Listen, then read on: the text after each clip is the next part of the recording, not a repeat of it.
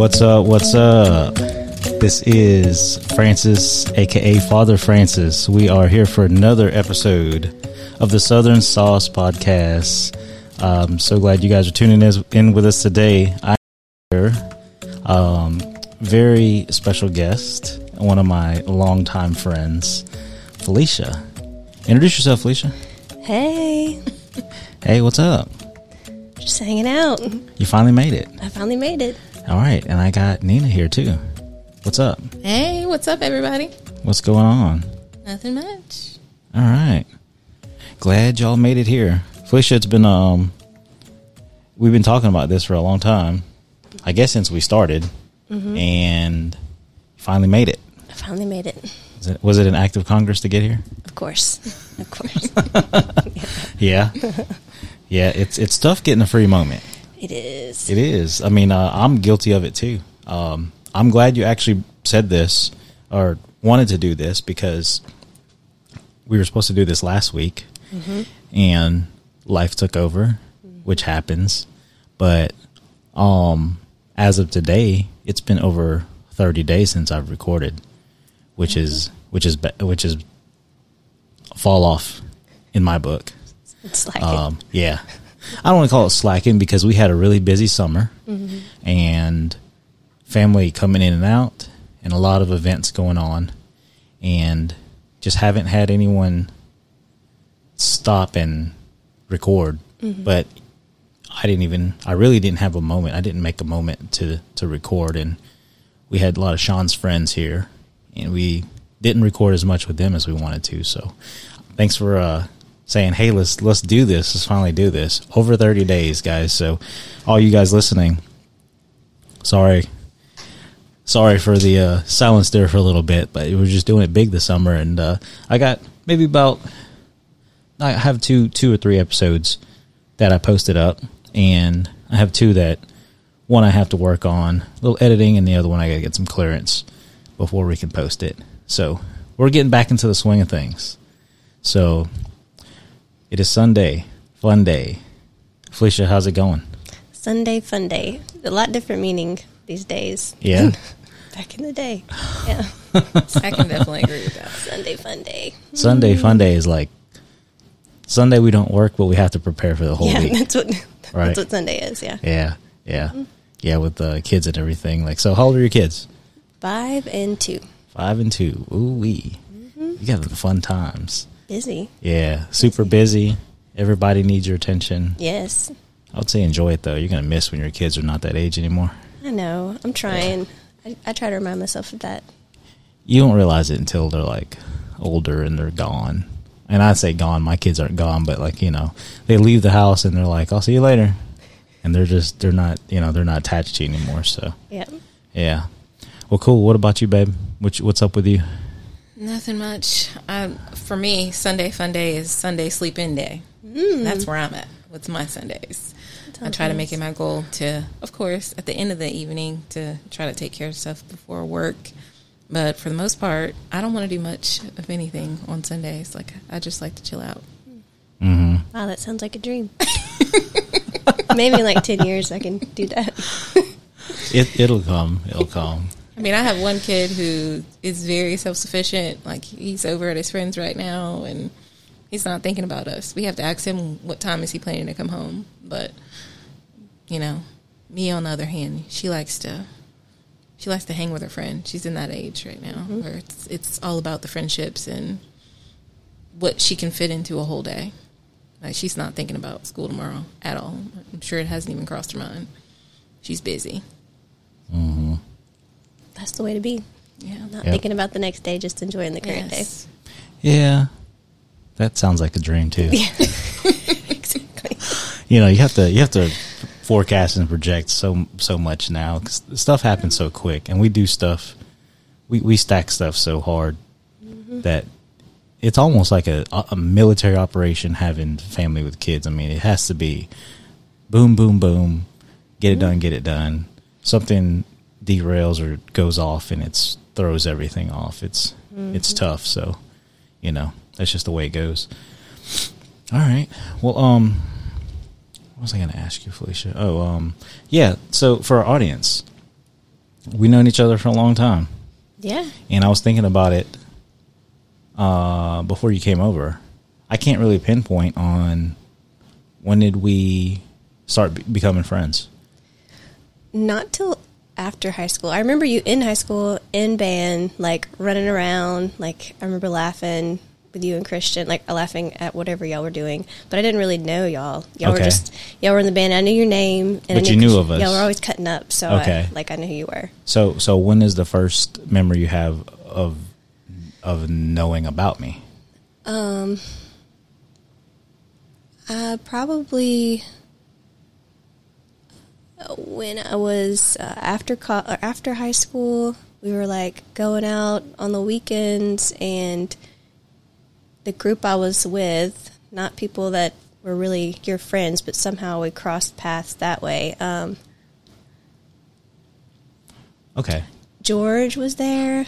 Um, yeah. Mm-hmm. Um, so then we had our, we had our, after high school, we had our party clique. Yes. So we were party animals. We weren't really, I wasn't part of your, we weren't like, had, we didn't have the same party clique then. It was mm-hmm. just we happened to cross paths. They, they happened to merge at one point. Uh-huh. But I mean, like we did go to high school together. Uh-huh. So I do remember you through high school and through band. Mm-hmm. Anything like before that, did you just remember me being there? Because okay. I think I remember, I think maybe look, thinking back, high school was when I was like, okay, that's that's Felicia. Yeah, like I, I just from, knew, knew you. They're like just period, knew, not knew you to know to knew you. Yeah, was was was high school, ninth grade. Did you go to ninth grade? I did. Too? I was that was my first year back in public school. I was out for two years, and okay. so of course the ninth grade was just like a mass of people. I don't remember you in ninth grade. Like I don't remember, I don't remember mm. you meeting you. Yeah, in I don't grade. remember. I didn't really. I didn't ninth talk. Grade. To I think anybody. it was. T- I was tenth grade. Yeah, I think it was tenth grade. So you went to. You said you went to private school before that? Yeah, just for two years. Where at? Um, Northwood Christian Academy. It's not open anymore. Okay. And I'm, then where'd you go to elementary school? Social Elementary. Okay. So Social Elementary. Okay. Mm-hmm. So yeah, that was tenth. It was tenth grade then. So the way our high school was set up, we didn't have. I know not now. It's ninth grade through twelfth grade. Mm-hmm. Traditional. I don't want to say traditional. It's just how it is in some schools. Some schools it's not, but mostly ninth through twelfth. But we were. We ended up at ninth grade, the uh, the trap in Bel Air. That had to be a big culture shock for you, huh? It was. Cr- it was just so crazy. It's so many people your own age or kids your own age in one spot. Like the, I just mm-hmm. remember the the hallways were just masses of people. It was so crowded. Like switching classes in between, I was just like, golly, there's so many people. Yeah. Yeah, it was a small private school I was at too, so it was a big shock for me because I left. Obviously, that was seventh and eighth grade, and like. In sixth grade and growing up, like, we were all friends. Like, all my friends, like, we're all, everybody was friends back then. There was, like, this one kid, like, you know, nobody liked. But everybody, all the classes were friends. Uh-huh. And then I come back in ninth grade, and there's, like, they're, they've divided. There's clear cliques now, and, like, mm-hmm. these people don't talk to each other anymore. So I was just, like, I come back, and I'm, like, what happened to everybody? Like, yeah. why do you look like that? Why do you look like that? Like, there was, like, clear division. And mm. so that was... interesting. People chose paths. Yeah. And were influenced. Yeah. Ninth grade. I, so it seemed like it happened in seventh and eighth, and I missed it. Like, I missed the transition between everybody being friends, and then you're only friends with these people because they're like you, and you're friends with these people because they're like you. Like, mm-hmm. it wasn't like that in elementary school. Like, okay. not where I was, at least. Okay. So in high school, you say you didn't talk to many people, but I know you had a small group of friends. I mean, I know you had some... some good friends. I, I remember that. And, you know, everyone had their own little small clique and stuff. Mm-hmm. So, um, but yeah, you were pretty quiet in high school. Mm-hmm. Ever get into trouble? In high school? No. Once I got sent to the office because my shorts were too short, which they were not oh, yeah, short. That's, yeah, okay, that's okay. That's nothing. But no, I never got in trouble. I got in trouble. I got in trouble by one of the band director people because he came in and I was sitting on my boyfriend in high school, Josh Schultz, his lap, and mm-hmm. I got in big trouble. And so we went to the um, Universal. We took that trip to Universal. Were you still in the band then? Mm, what year was that? Was that senior year? Uh, maybe. No, y'all went to Universal. I didn't go. Yeah. So my folks were, my folks weren't having that. Well, I was punished by not being able to sit next to my boyfriend on the trip and had to sit by some guy I don't even know, like I wasn't friends with, and I was devastated because that happened like the day before we were leaving. Oh, yeah. That weekend, and yeah, like I was just distraught the whole time. I was oh, so my upset. Goodness. You know, well, they were cracking down on that stuff. It was too, a tour though. bus ride to Florida, and I had to sit next to not my boyfriend. I was just like, this is horrible. Well, at least you got to go. I know. I see. I didn't get to go. It was fun, too. It yeah. Was, it was still a good time. Yeah, high school, that, that time was fun. Mm-hmm. I didn't I didn't get to be I didn't get to partake in se- my senior year, but you know that was a real shutdown for me. But it is what it is. You didn't you didn't get to participate? No, I got pulled. I got pulled out of band for senior year. You were pulled out? I didn't. His I knew you weren't, weren't there. It. Oh, Mm-mm. I knew. I just thought you you dro- like you dropped it, like you didn't Mm-mm. want to do it. Mm-mm. Oh, okay. I That's the you. only thing I had going on. Like, yeah, there was only time for that if you were in it. Like, I mean, that was like my escape mm-hmm. was. Band, and I wanted to play football, and I actually got approached by the coach to play football. Yeah. In tenth grade, they were like, "Son, what what pro?" It was, and I forgot his name. It was the the black guy. He was kind of heavy set, mm-hmm. but he was like, um, I was switching class, and he walked up to me, and he's like, "Son, what? Son, what are you? What are your electives this year?" And I'm like, "I'm in band." He's like, "You need to be playing football," and he gave me this sheet of paper, and I always thought about playing football, and he was like, "You, you can, you can be, you can play good b- football." And like, I was thinking, you, you don't, you never see me run or anything. Like, he's just like, "Come play football." So, brought it home to my parents, and like, you know, you know better than asking that. No, like, there's no sports. Really? No sports. Hmm. Sports is like was considered what competition. Mm-hmm. Yeah, sports is competition, and even though band was competition. Yeah. You know, sports is competition, and we don't we don't compete. So and I'm like, ugh. What was the line on band, though? So you were in it for a couple years. Why Why was the last year an issue? So last year was an issue. Well, as you know, and I know we're going to get into this, um, I was raised as, as a Jehovah's Witness. Huh? And the senior year show was some kind of, um, the show was based on American tradition. Patriotic. It yeah. was, yes. Yep. So um, I don't want to name drop people, but when that happened, we were supposed to go to camp. I think we went to camp for one or two days. Mm-hmm. And then the parents found out what the show was about. It's not like we went home like, hey, the show's going to be about American history and everything. And they, uh, all our parents called around to the other band parents who also were in the religion. And we all got pulled out. Oh. So there was a... There's a group of us pulled out. I had no idea. I don't idea. know if you didn't recognize that. There was a group of us. I knew there was a, a there was, people that were just gone all of a sudden. Yeah. I never was, knew why. That was why. It was me, and then there was uh, another person in guard. Uh-huh. Um, you probably know who I'm talking about. Uh-huh. And then her boyfriend, who was a bass drummer. Mm-hmm. Yep. And um, I think there was a couple more people in there that were just pulled out, and that I was it. That. That. Yep. And then um, it just happened, and...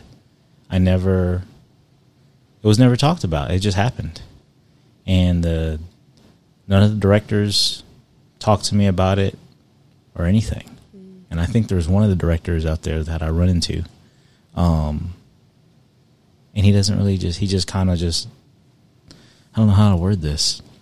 I think he feels sorry about it because he doesn't know how to approach me. Mm-hmm. And I just say hey to him, and he's just like, hey, and then just walks by, and I'm like... Would they have, your parents or whoever, would they have told them why they were pulling you out, or would they just pulled you out? I'm sure they have told, they would have told them. I don't think they had that conversation. And I'm sure someone along the line, one of the parents had the conversation with them, and that deaded the whole thing. Yeah. I mean, I'm sure the the band director or directors, whoever had that conversation with that parent, probably got an earful of preaching and why and... That was definitely why they shouldn't, and they were like, "I'm not hearing this. I'm not hearing this from another parent. Like, it is what it is." So, um, yeah, I was pretty, um, I was pretty upset about that. I bet I had, like I said, I thought it was a voluntary thing, or like mm-hmm. my other thought was like I didn't think about it a lot, but I, I thought either he must have gotten in trouble. Like I was like, maybe he got in trouble. Like people just disappear because it would seem like punishment for me to be pulled out. So mm-hmm. my thought was maybe he was in trouble, so he got pulled out. Mm-mm.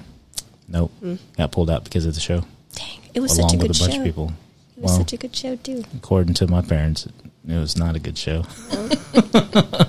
And I wasn't there to uh, represent um, the show. I mean, mm. yeah, I was, but mentally as a teenager, I'm just there to have fun and yeah. be good at what I did, and I was pretty dang good at what I did. I mean, I was supposed to be section leader, and I was supposed to run it, and yeah, that was like, okay.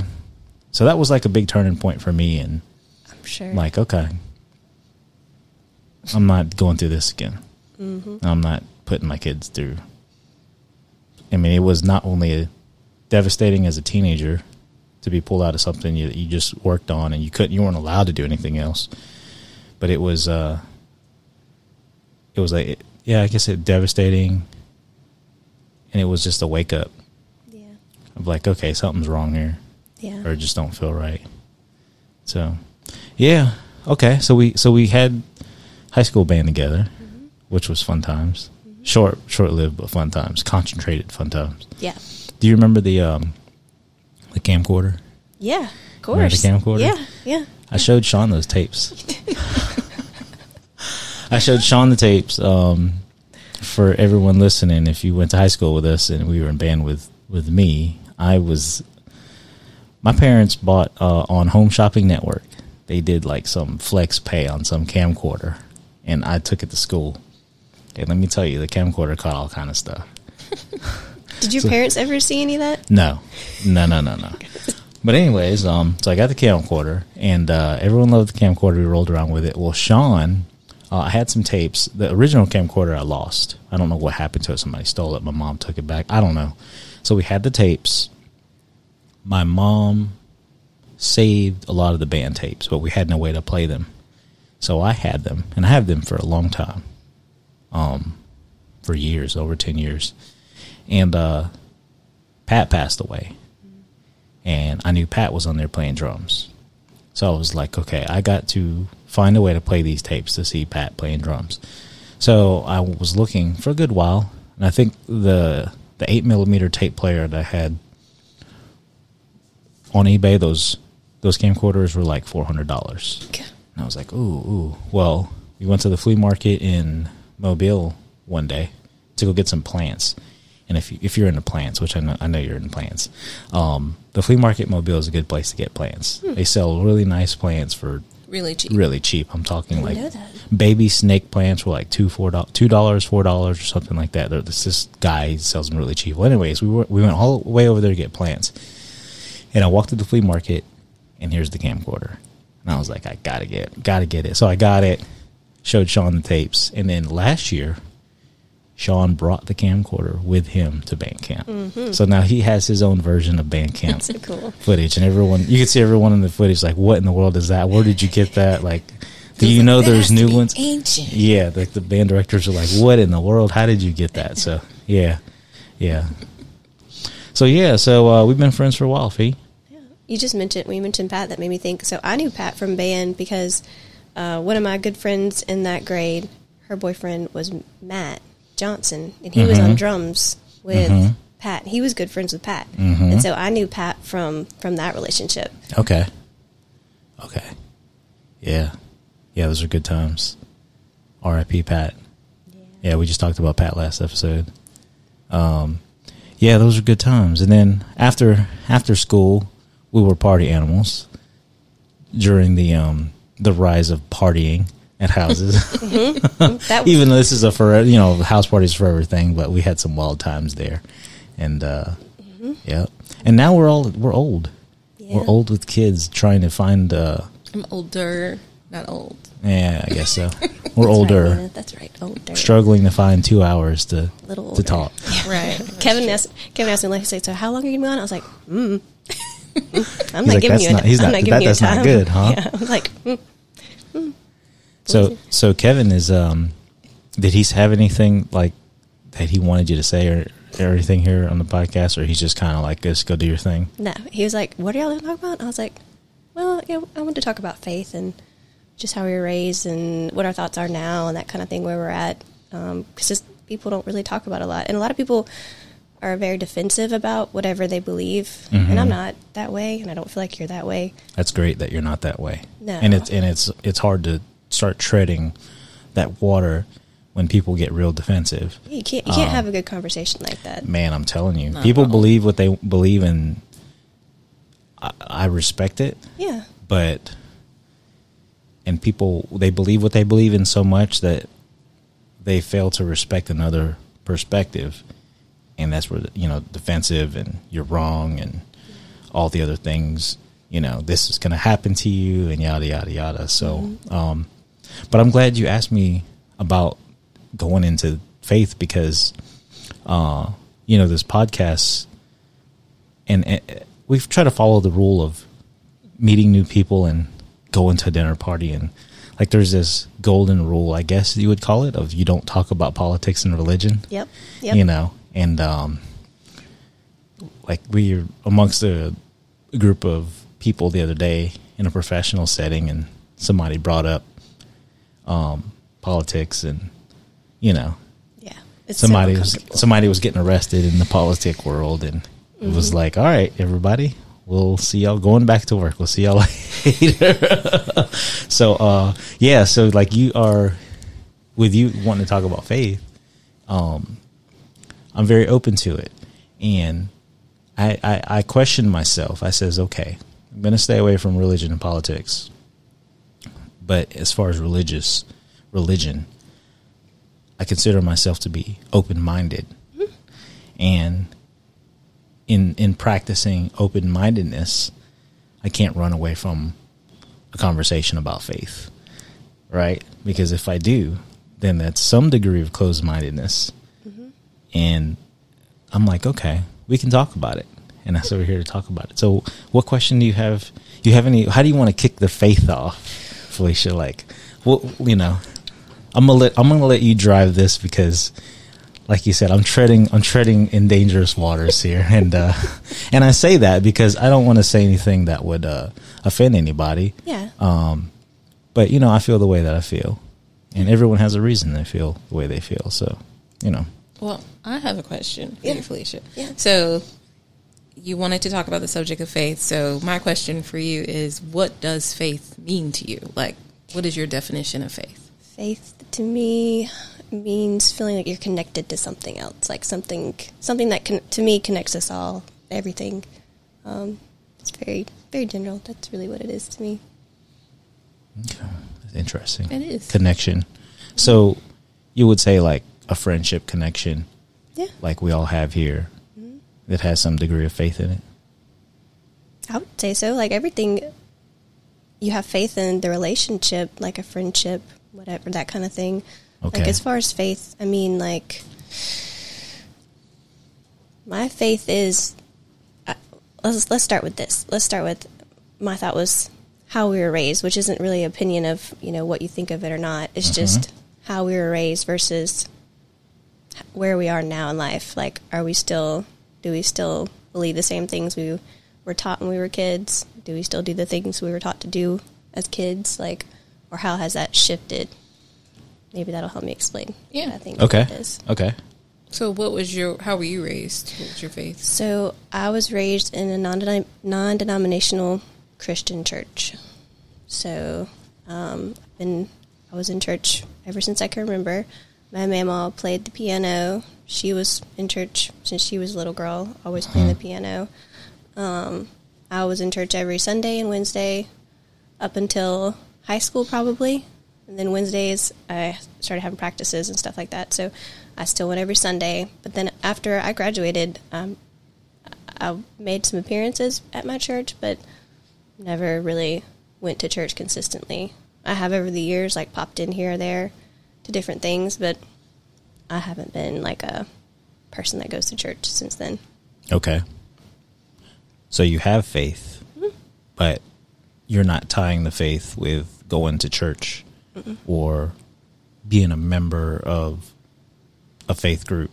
Yes. Okay. Okay. So, so your faith, and, and I just wanted to take one quick step back. I, I just want to read from the Oxford Dictionary, the definition of faith. So the first definition, number one, it says complete trust or confidence in someone or something. Mm-hmm. And it's similar words are trust, belief, and confidence. The second um, definition is strong belief in God or in the doctrines of a religion based on spiritual apprehension rather than proof. And that's where I have my deciding factors in in in how to classify faith, right? And and the words that are tied to that is religion, church, and sect. Um, and under that, under the bullet point, says a system of religious belief, um, a strongly held belief or theory. So it's interesting you say you wanted to talk about faith, and but you're not church going.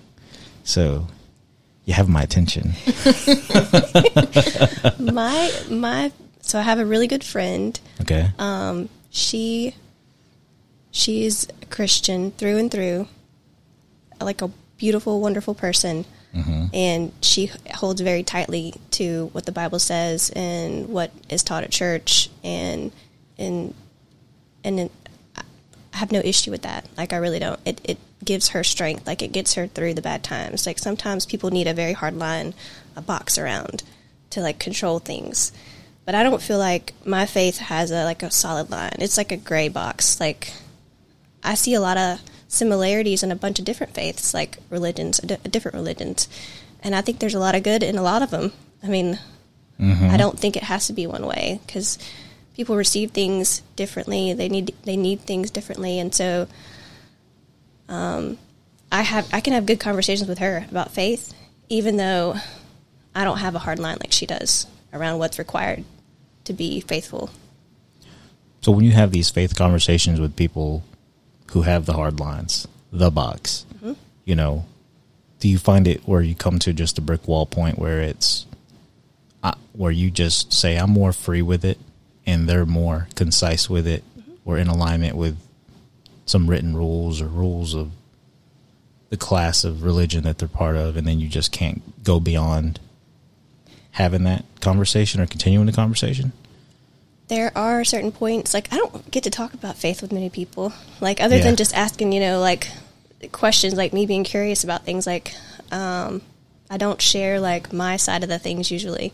Okay. Uh, but, but with my friend, when we get on the subject of faith, we talk about the things that we have in common, basically, and if she starts, if I can tell that she's getting uncomfortable, like, if I'm kind of pushing the line against what she thinks is right based on what she believes, then I'll just, I just step back on it. Like, I don't, I don't keep pushing it, because I don't think there's anything wrong with what she believes. It does, might not be what I believe, like, but it's okay that she believes that. So I don't want to push her against it. Like, I might ask a question, be like, well, but what about this? You know, just kind of like open the door for another thought. Mm-hmm. Um, but if she's like, you know, I can tell that's not the thing, then I just like, yeah, you know, I, I don't, you don't have to see it my way. I'm I'm okay. You know, we can keep keep your path. You're on your path. I'm on my path. So mm-hmm. it's just that I can I can see differences there as far as, like, paths, I guess I would say, like, um, and uh, I just leave it alone. But. Yeah, I feel you on that. I mean, there's a lot of different ways to skin a cat, as mm-hmm. they say, and um, people, like you said, need that. need that box or need those guidelines. Um, and I respect that. You know, uh, that's part of being open-minded, is to understand why someone do, does something and how whatever they do is required for them mm-hmm.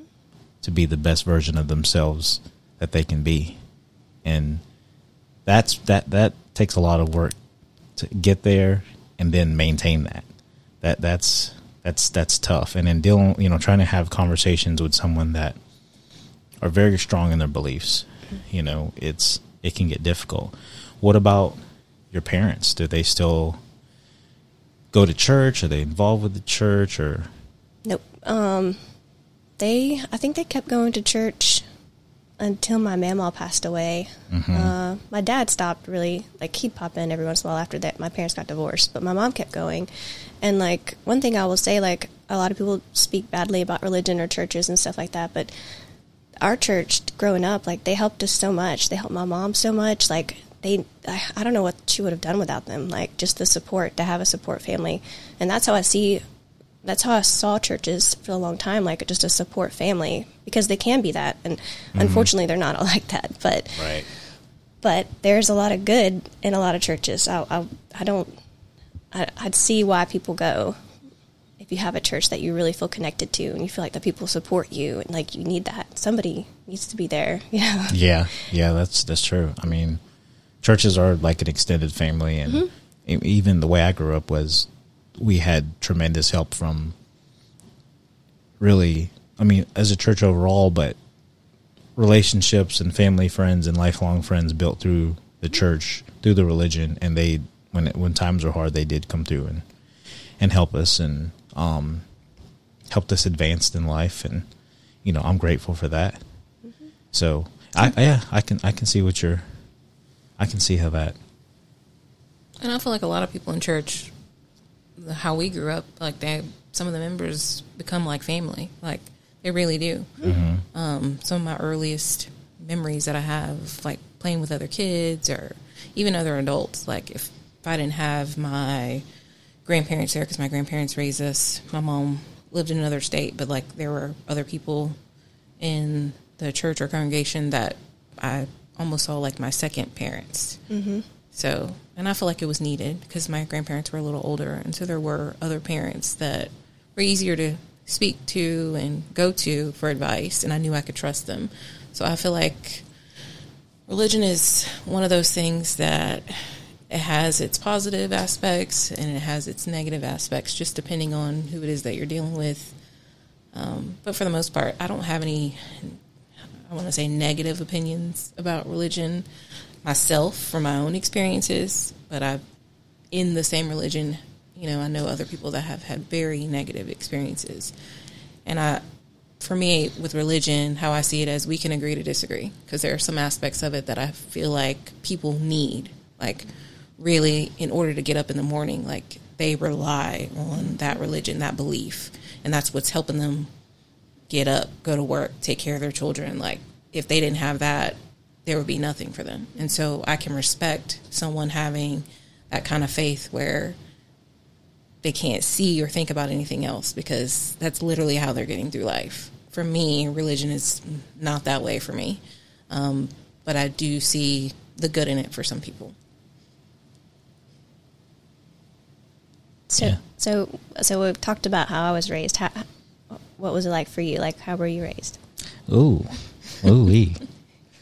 um, I had like, I have like the most unique childhood. I don't want to say the most unique, because I don't discredit anyone else that's been through some things. But I've had a very unique um, childhood that is a merging of um, blended families and being an immigrant, and the religion thrown on there just makes it super unique. So um, the first religion I've ever known being a part of was Jehovah's Witnesses. And my mom and my stepfather, they got involved in the religion when I was maybe four or five years old. So um, it's pretty much I've known what I've known in my whole life, or my whole childhood life. And, um, you know, they practiced that until until I moved out of the house. And I just blatantly said, I'm not practicing that religion anymore. And then uh, I was on my own. So, um, yeah, Jehovah's Witness religion was very... Um, very strict.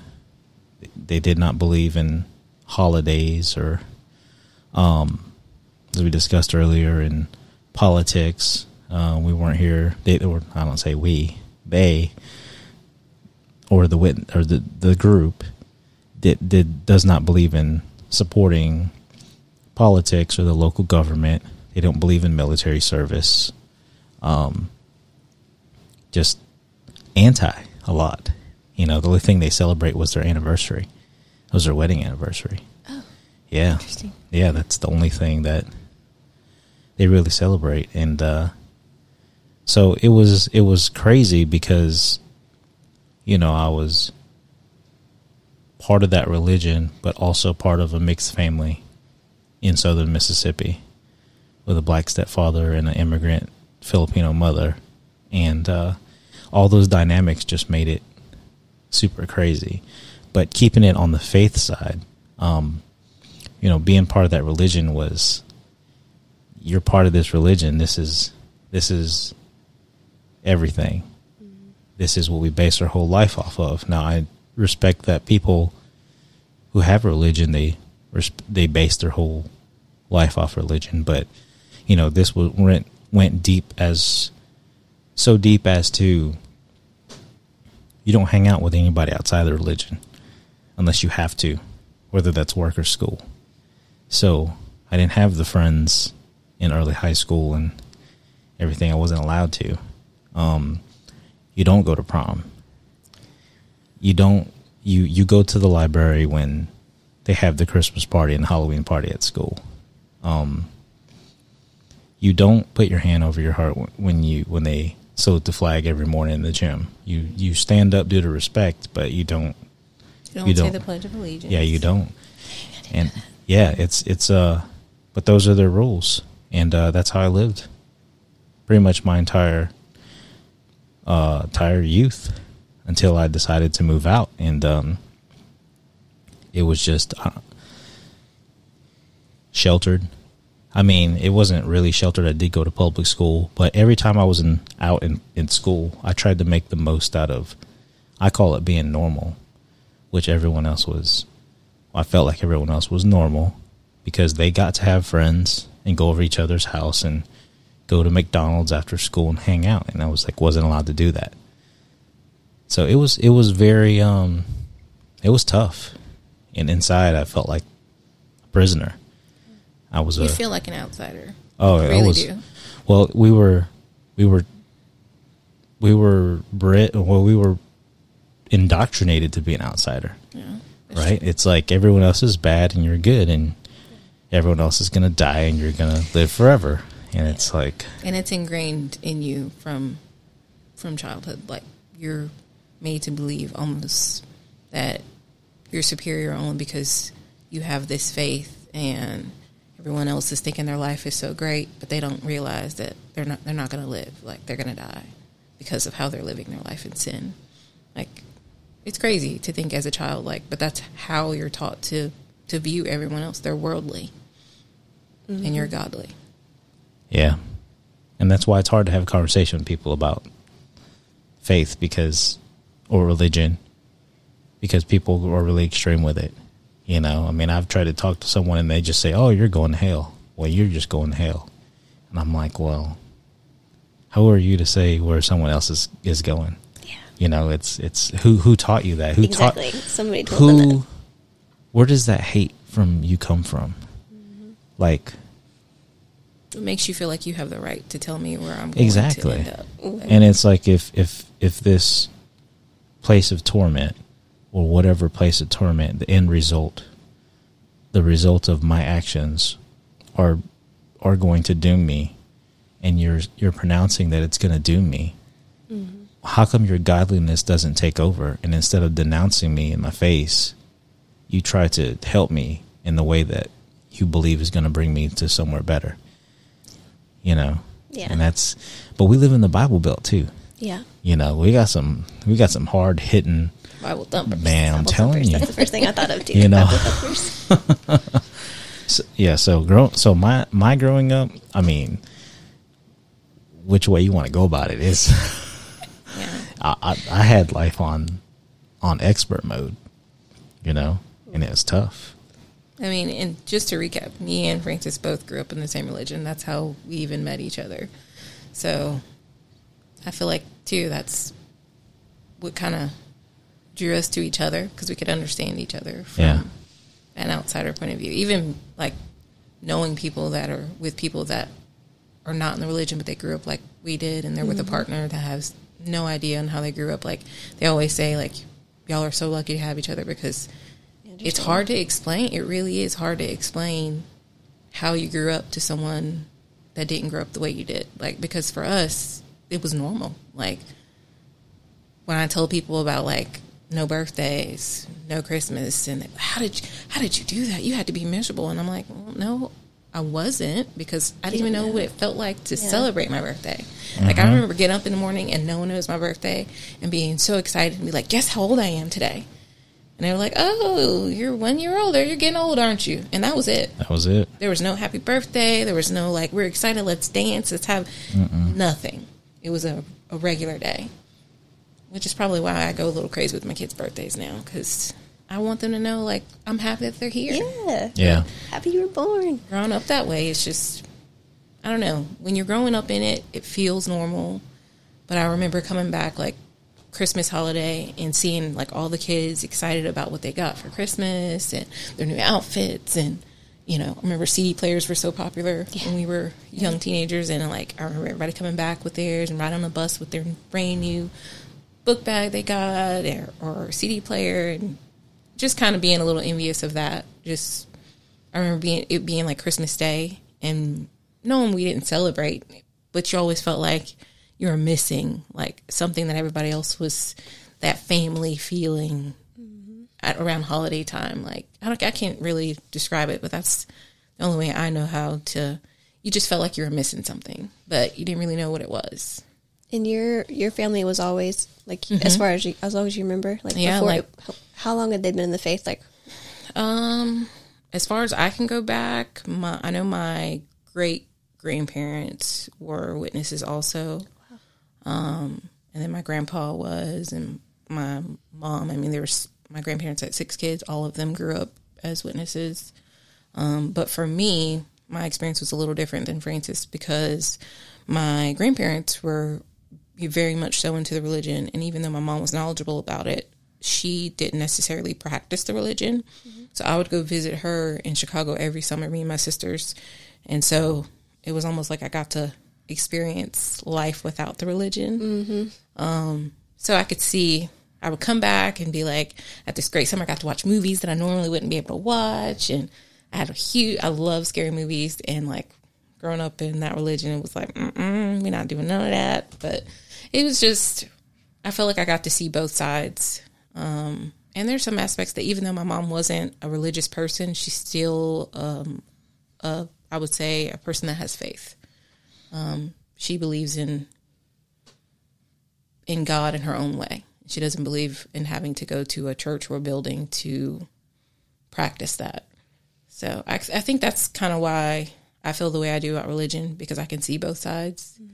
Um, I don't necessarily believe that you have to go to a building or report somewhere every Sunday mm-hmm. to say that you have faith, that you believe in, in, in God. I don't feel like that's yeah. necessary. Some people say, you know, I've, I had a religious conversation with some people, and they, they ended the conversation with, we just had church right here. Yeah. And I'm like, well, I guess so. You know, kudos to you for feeling that way. But, you know, it's like, like, like in alignment with Nina's saying, you don't have to go. I don't feel like you have to go there. Now, the feeling you get and the fellowship you get is something that, you know, you understand that everyone invested their time mm-hmm. to do that and to come there. But, you know, it's it's just not, it's not part of my playbook. No. And it, just because it's not part of mine doesn't mean it shouldn't be part of somebody else's. Yeah. I, I remember kind of talking about the same lines, like even it's just in a Christian church, like it was kind of implied or taught outright said that, you know, if you don't, if you're not with a Christian, like if you're not with married someone that's a Christian, they're not going to be a good person. Like only Christians are good people. That's kind of the message, like mm. the underlying message. Like no one's going to treat you well or be nice to you or, or, or do all the right things unless they're Christian.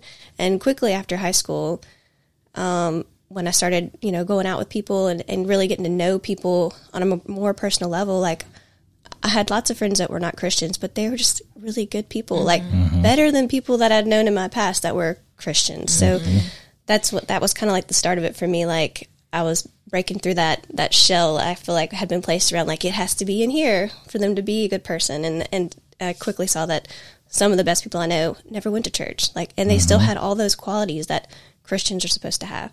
And so like, I was like, this, I mean, it can't be that, can't be a thing then. I mean, yeah, like it's not that black and white. I a thousand percent agree with that. Um, I stopped going maybe around the age of nineteen or so. And I remember it being different because in high school, you know, you had your few friends that you were friends with at school, but you couldn't really be with them outside of that. So I remember coming into like, I moving out on my own and trying to make friends with outsiders that weren't, it was kind of difficult because you're, you kind of have this tug of war of you've been taught that everybody that is not part of that religion is bad, you know, that they're worldly, they're, you know, they're going to, they're going to die. They're going to teach you the ways of the world. Mm-hmm. And so you kind of have this like tug of war inside, being like, are these people good people for me? And then you kind of, the light kind of turns on, and like, some of these people are better than the people that are in the religion. Right. I can't yeah. believe that I thought that they were evil, or like, you just felt like you've been lied to your whole life. Mm-hmm. At least that's how I felt. Like, why are they telling me that these people are bad and evil? And some of these people are better than the people I've known my whole life. Mm-hmm. It's crazy to think about, but that's, that's part of that. I don't want to call it brainwashing, but in some aspects it is. Like, you, I don't know, you're sheltered. You just believe one thing, and, and it's based off the people you love, you care about, and whatever they say is, is golden. That's all you know. And then when you kind of grow up and are having to explore things on your own, it's different coming to your own opinions and thoughts and weighing whether it's okay or not. Because I feel like with me, that was the hardest thing, is trying to decide whether to let it go and come into my own and believe what I want to believe, or the guilt of feeling like something is wrong with me because I no longer believe what they believe. I don't know. It was, it was different. Yeah, that's, that was, a, that, that, that was the majority of my twenties, was yeah. fighting the mental, the mental warfare within myself yes. of, am I doing the right thing? Am I being selfish by not doing what my parents have asked me to do, or fall in line with their lifestyle? Um, do I even really believe this? Um, am, am I setting myself up to to die and not have lived a meaningful life? I mean, it's it's it's tough. Religion will mess you up, mm-hmm. like big time, and um, it did mess me up. But I came out of it, and I learned everything. I learned to be resilient because of it, and there's some good things that came out of it, but I feel like I'm pretty, pretty tough right now mentally, you know, it's, uh, and it's just until recently that I can even sit down and have this type of conversation and not let trauma come up and negative feelings come up when we talk about my past, because it is what it is.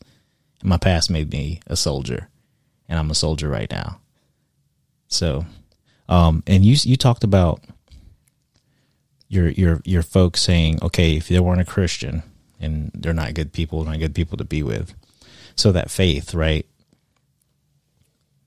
Were were you did you have family that weren't Christians? And if you did, how did how did your family or your mom and dad, how were that how was that relationship just within the family? So I don't remember my parents telling me specifically, you, you know, you need to be with a Christian. I remember okay, that okay. from church. Okay, like, okay, I remember I'm sorry. That being like the theme, basically. And um, that was always a question, like when you're seeing somebody, you're like, oh, did they go to church? What church did they go to? That kind of thing. Yeah. Um, as far as like in my family, my dad's side, you know, my mama, my mama was in the church since forever. I don't. Her dad, her family, they've always been Christians. Um Her extended family all go to church. My dad's brothers and sisters, it's like, it's a split. Um, my dad used to go to church, obviously. He still has believes in God, has a strong faith. Mm-hmm. He just doesn't go to the church anymore.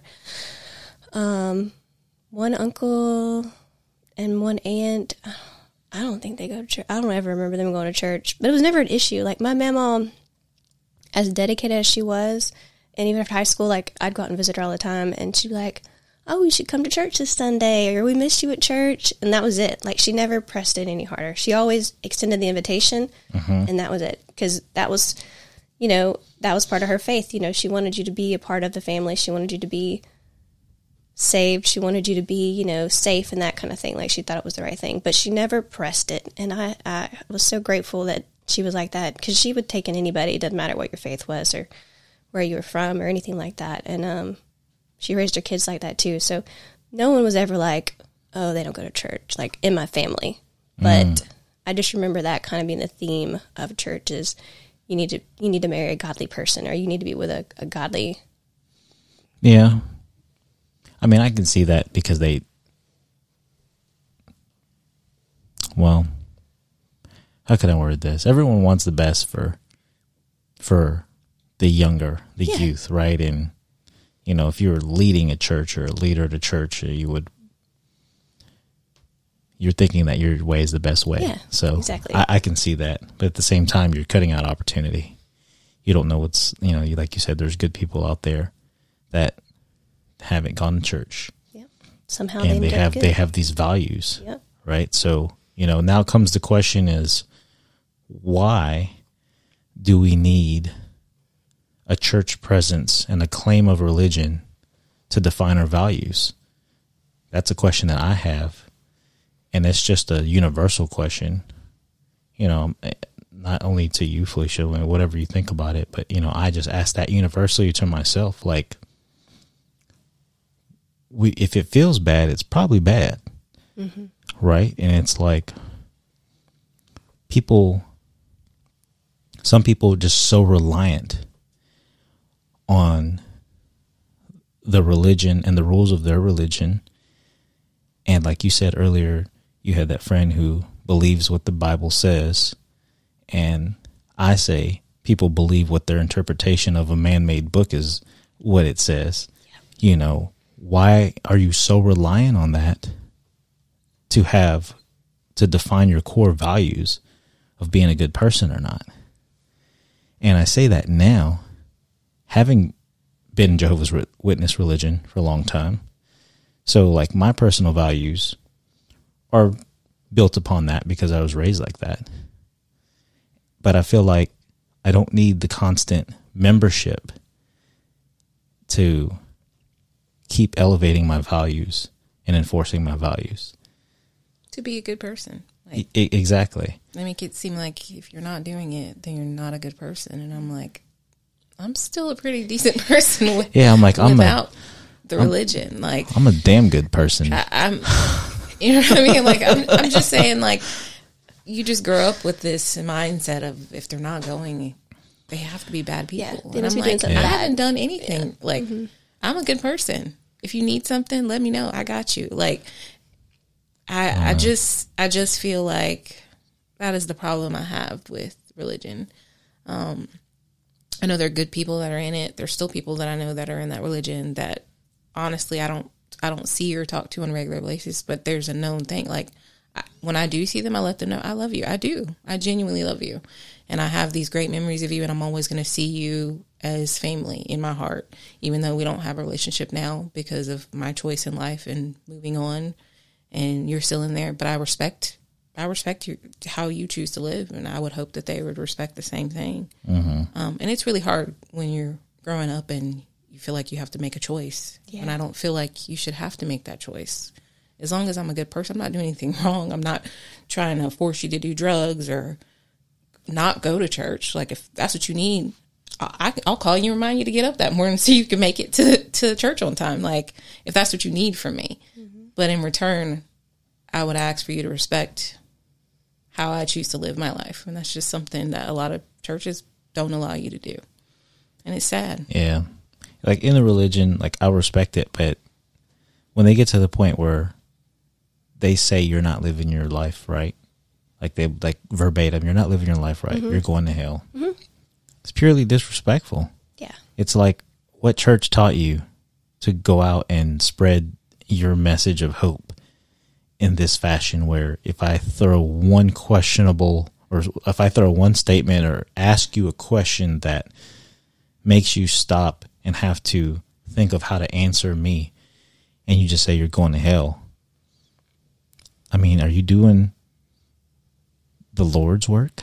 Right. You, you know, and it's like, um, I don't know. It's like those little, you guys probably seen them at like Mardi Gras parades, or they throw them in your front yard, like little bag with the rocks and the little pamphlet in there, or whatever. And you open yeah. it and it's like, you know, if you don't follow this scripture, you're going to burn in hell, like straight up.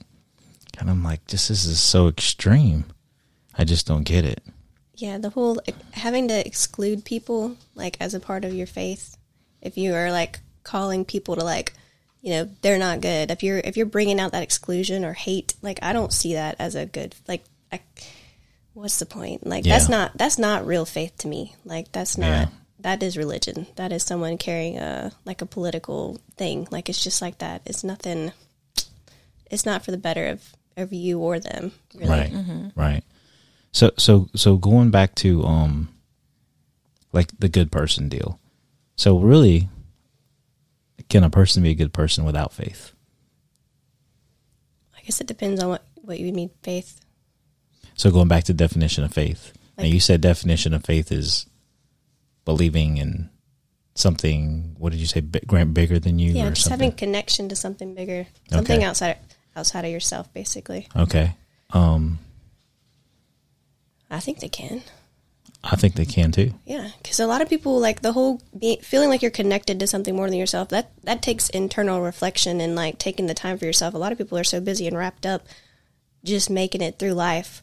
They're still, I mean, you're do- you're a good person. You're You might mm-hmm. be missing that connection. Like you might, you can feel something's missing on the inside. You don't know something's missing, but that doesn't make you a good person or a bad person. Mm-hmm. So that connection, how would you define what that connection could be, form different forms of it, or?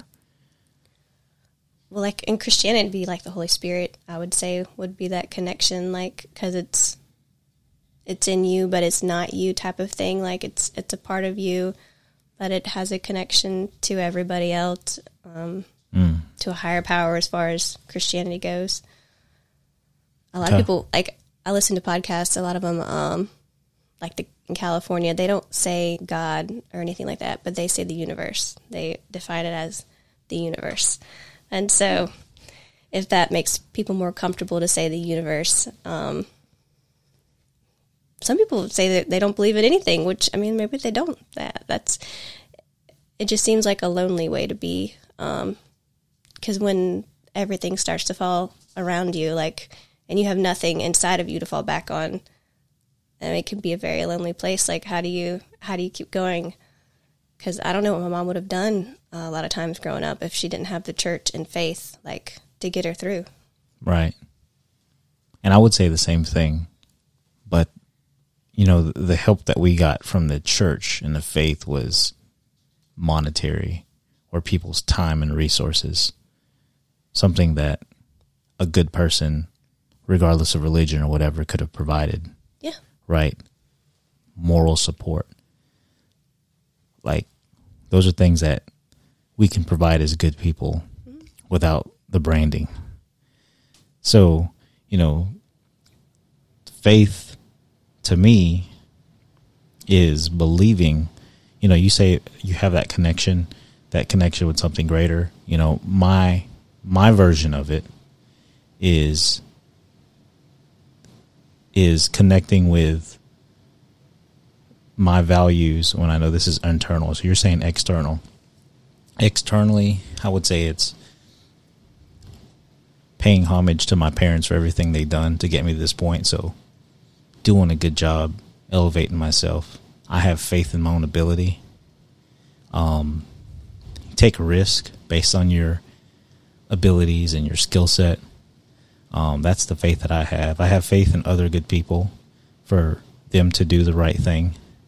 Um, I have faith in in other people's skills and other people's drive, you know, just based off of who they are, their character. But I think ultimately everything's up to you, you know, and I don't think um that anything's predestined for us and you have to bow down to a certain entity or anything for you to have a, a good run at this thing that we call life. And I just don't believe that we're, we'll, we'll ever be eternally punished for, for making mistakes, because we're all going to make mistakes. Everyone has some skeletons in their closet. And uh, I think some people revert to the church because their skeletons are just that bad. Mm-hmm. You know they're what hiding. I mean? Like they they got they got a super amount of guilt, and yeah. I can see that. I can see why you would you would want to feel like I'll do whatever it takes to redeem myself for myself. So, you know, it's there to help people. And that's what I mean when I say people that need, literally need religion. That's why I don't I don't think negatively of people that are religious, because as long as you don't knock how I live my life, I'll never knock how you live your life. Mm-hmm. That's what you need. So what what is faith to you? Um, for me, I want to say faith is believing in something bigger than yourself. Um, and I may not know who or what that is necessarily. That's just what I believe in. I, I believe that we can't be it. But I believe that as long as you're a good person and you're living your life out here without purposely, I say purposely, trying to cause harm and hurt people. Because mm-hmm. there are people out here that are evil and they purposely try to cause harm to people. But I, I do believe that people make mistakes. We're imperfect. We're human. Um, and we're going to make mistakes. I don't think our whole lives should be judged off the few mistakes that we make, and that we should be sent to some torturous hell because we're imperfect. That wouldn't make sense. You know, religion, you know, they like to preach, Christianity, they like to preach about God being a forgiving and loving person, but in the same breath want to say that, but if you don't do what you're supposed to do, or you do make these mistakes, that you're going to go to hell and, and burn forever. I just don't see how the two can correlate, because you can't preach this peaceful, loving God and in the same breath talk about how he's going to burn you forever. Yep. The two don't make sense. Mm-hmm. So what I believe in is just a higher power, bigger than myself, bigger than I think we can actually understand. Mm-hmm. Um, when you say when you said the universe thing, I'm like, that, that makes sense, because I do believe that we're not it.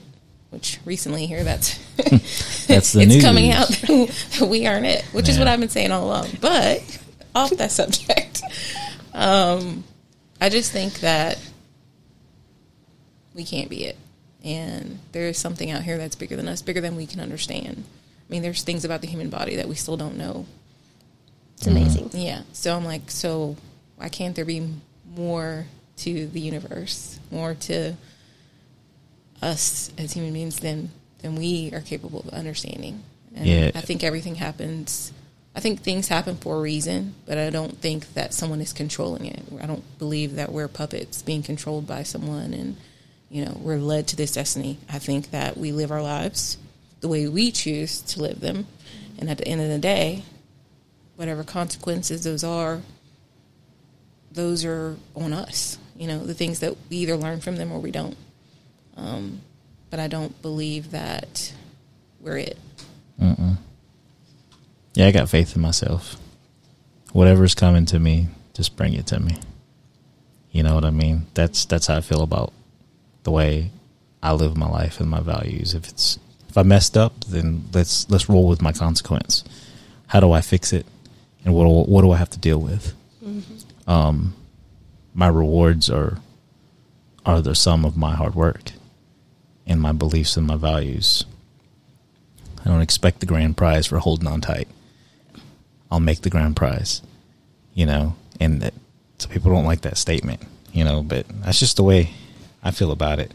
Um, so let's see, I had some stuff I wrote down here. So like, so, so we talked about, you know, we all went to church because our parents enforced it. And now, I we we have friends. I have friends on that I see on Facebook that go to church and everything. But it seems like nowadays the church, the Sunday church thing, isn't is is falling off. Like people are going less and less to church. What what do you think the result of that is? Like, or or why that is? I mean, you think people are like realizing, you know, I can I can do this. I can do this and I can just have good values and don't necessarily have to have that system of the the social club, or what what do you think it is? Um, like just like as far as like our family, just from my experience, it seems more like families are so broken these days. Like, you know, before everybody went to church. Your parents went to church. You know, mm-hmm. they, everybody was in church. Your grandparents were in church, so we all went to church. But nowadays, like, it, it they're just so broken. Like, like, like my parents don't go to church anymore. Mm-hmm. And the crazy part is, I was telling my mom like a couple months ago, I was like, "Have you thought about you know trying out a church? Like, you know, going to you know try out a new church or something like that." Um, so I, I to me, that that factors in. Like, before everybody was going, all your parents and grandparents were going, but now it's not that way. Like, mm-hmm. like at least not in my world. And so you don't feel the obligation. Like, you don't feel it anymore. I don't. I don't feel it, but that's just my best guess. I don't know. I can agree with that. I, I think growing up, it was an obligation. Like, I feel like people felt like they had to give the persona of, my family goes to church on Sundays. Mm-hmm. It was an option like, not to. Like, yeah, you, like, it's just what you did. Like, this is what everybody does on Sunday. This is what we do. Mm-hmm. Like, everyone's going to get up, and we can't look like we don't go to church. Mm-hmm. You know what I mean? And I think nowadays, like, you're right, as far as families being broken, there's a lot less homes where parents are together, families are together. And, you know, I feel like religion, a long time ago, they didn't believe in divorce or extramarital things going on, and it was always the God. I feel like now we live in a, I want to say, more open world mm-hmm. than we used to. And so I think that the whole aspect of having to look a certain way as a family is gone.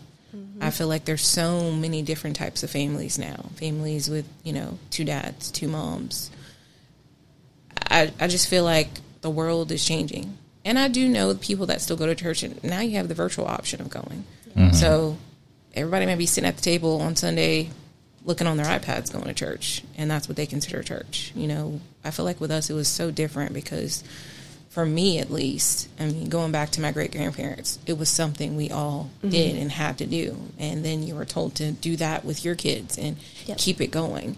Yep. And I just think now it's different. I think people are coming to the realization, not necessarily that they don't believe in God any longer. It's believing that they have to report somewhere every week to say that I, to prove that you believe mm-hmm. in this, to prove that you're a good person.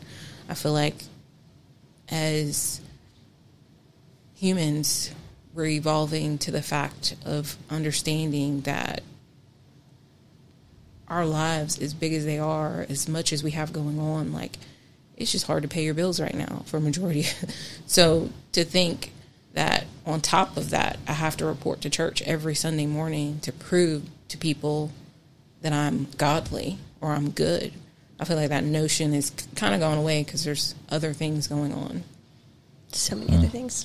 Y'all made me think of something else. Um, this lady at work was talking about her brother-in-law. Um, they are Bible Belt, like her family, uh, Christian people. Um, he lives in Texas, her brother-in-law, and he's gay. Mm-hmm. And so that's, like, not okay if you're a Christian, um, according to some people. And she talks. She mentioned about, you know, how he knows it's not a good thing, and he, you know, hates that he's that way. And I'm like, that just made me think, like, I'm so sad for him. Like, yes. to have that Ooh, internal horrible. dialogue that you there's something wrong with you, mm-hmm. and because of the because of the religion, like putting that in your head, like, and just to live that way, like, that makes me so it's sad, sad. so it sad. Is. To think that there's something wrong with you, and to to feel like that. And have your family feel like that, too. Mm-hmm. I can't imagine being that way. Yeah. It's, it's horrible. Yeah. Why are you laughing? No, it's just it's just crazy, you know. Yeah. Just, like, sit down and just kind of talk and think about all this stuff. And, you know, um, I just want to revert back to to going going to church thing. Like you said, people feel like they're obligated to go. You know, that that's kind of one of the things of religion that turned me off was that persona. You know, are you going, you know, for the people that go for themselves and they go for that, it could be, it's like people's therapy session mm-hmm. is their church. It's, it's, you know, where they get to reset and get, get a mental refresh mm-hmm. of what they believe in. And I respect that. But the persona of we're this family and this is what we do. And I think that's, that's, that's kind of messed up because to a degree, we were like that for some time, having a, um, you know, when when when you're struggling financially, there's there's tension in the house, and there's tension between the adults, and it trickles down to the kids, and it's, the whole thing's messed up, and it's, it's all based off finances. It's like we're having a rough time right now, and we don't know how we're going to get out of it, so we're going to struggle. And then you have these falling outs as a family as you're putting your church clothes on, and then you go to church and we play smile and pretend. Mm-hmm. And I was just like, what did we come here for? Yeah. You know, because the shit's in shambles right now. You know, like, it don't matter how hard I sing here or how nice your shirt is. Yeah, or, or how much I pay attention or bow my head. We're gonna we're gonna leave here and it's gonna be hard again. Mm-hmm. You know. And um that was kind of a big turnoff for me, for going to church. The and pretending. Then, yeah, the pretending part. And then there was people that were considered leaders in organization that didn't do leadership things mm-hmm. outside of it. So, yeah. you know, it's, but uh, for everybody who goes to church, I mean, much respect to you, yeah. right? Like, like my mom, she's very faithful to religion and she needs it yeah. and it's good for her life. So I you know, commend people having that type of right. faith. Like I, I really do. And I respect it. I really do. And, I, and I, to a point where I understand to the degree that she needs it, that even though I don't want to go, it wouldn't interest me to go. I may go just to, just to listen, to be nosy, I guess, just to be honest. Mm-hmm. But, you know, I, I understand she needs it. So I will do whatever I have to do to support her. Yeah. For her to go, even though what she's practicing was hardship for me growing up. You just come to that understanding. So that open-mindedness is where I'm at with it. You know, I'm very, you know, if someone were to come in here and try to convince me, be this religion, I'll be very open to listen to it. And I wouldn't say, no, no, no, no, no, no. I just want to know, you know, I'm I'm so interested in what turns people's gears. You know, if you're, if you're super motivated and super into something, I just want to hear about it. I want to know why, because that feeling in itself, self-confidence, knowing what your purpose is, that's a high for me. You know, that's church. That's my church. You know, if someone to come in here and say, man, I got this business plan and it's great and we're going to do this and we can do this. And that's church to me. You know what I mean? I'm improving my life. That's church to me. Not like we have to bow our head X many times and swing the smoke around and, you know, like uh, I'm, I don't understand all of that. And it doesn't relate to me. So I, I feel like for me, another reason why I don't necessarily, I'm not necessarily in the church. How we grew up, we weren't even allowed to research your own religion. Like, ooh, that was, was anti, that was like anti your religion. Yeah. Yeah. Like you were considered an apostate. Um, if you, I think apostate was a made up word by the Jehovah's Witness religion, wasn't it? I don't know. I'm not sure about that. But pretty much you were, I heard you were, something. You were discouraged from doing outside research. Like you could research the religion within their uh, their literature. What they could pro- provide yes, to what you. They could provide. But like, let's don't say if I decided to go online and, and look up Jehovah's Witness, and that at that bad. point, that's bad. You're considered an apostate. You were not allowed to. They, they, it's funny because like they do your research, do your, find out, but you only could do the research within mm-hmm. certain aspects. Mm-hmm. So I, I, it's hard for me to kind of, how can I say I'm wholeheartedly doing this and I wholeheartedly believe in it? And I have, I live in this world where technology is at my fingertips, but yet I'm not allowed to do that kind of research. You're just going to ignore. I'm just going to ignore. Mm-hmm. I, how do I know I'm making even the right choice? Because I can't do the research. You know, humans, we're smarter. You know, I, like how my grandparents grew up, my great-grandparents, the internet was not there. So why they wholeheartedly believed in what they believed makes complete sense. Yeah. You're going off of how you grew up, the faith. My grandma mm-hmm. didn't have the best childhood. I can see why she needed that religion. She needed to have that that family home that just looked like they had everything together. And don't get me wrong, my grandparents were great, amazing people, loving people. But my grandma had a horrible childhood. It wasn't the best. So I can see why she, religion meant a lot to her mm-hmm. and why research wasn't necessary. Right. Because it was a better life than what she had. Mm-hmm. and why she pushed that on her kids, because for her, they didn't understand what the other side was like. She did. So she wanted them to live this life.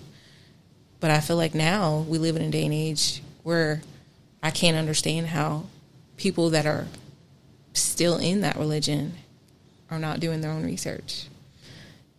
I, it's just crazy to me. Yeah.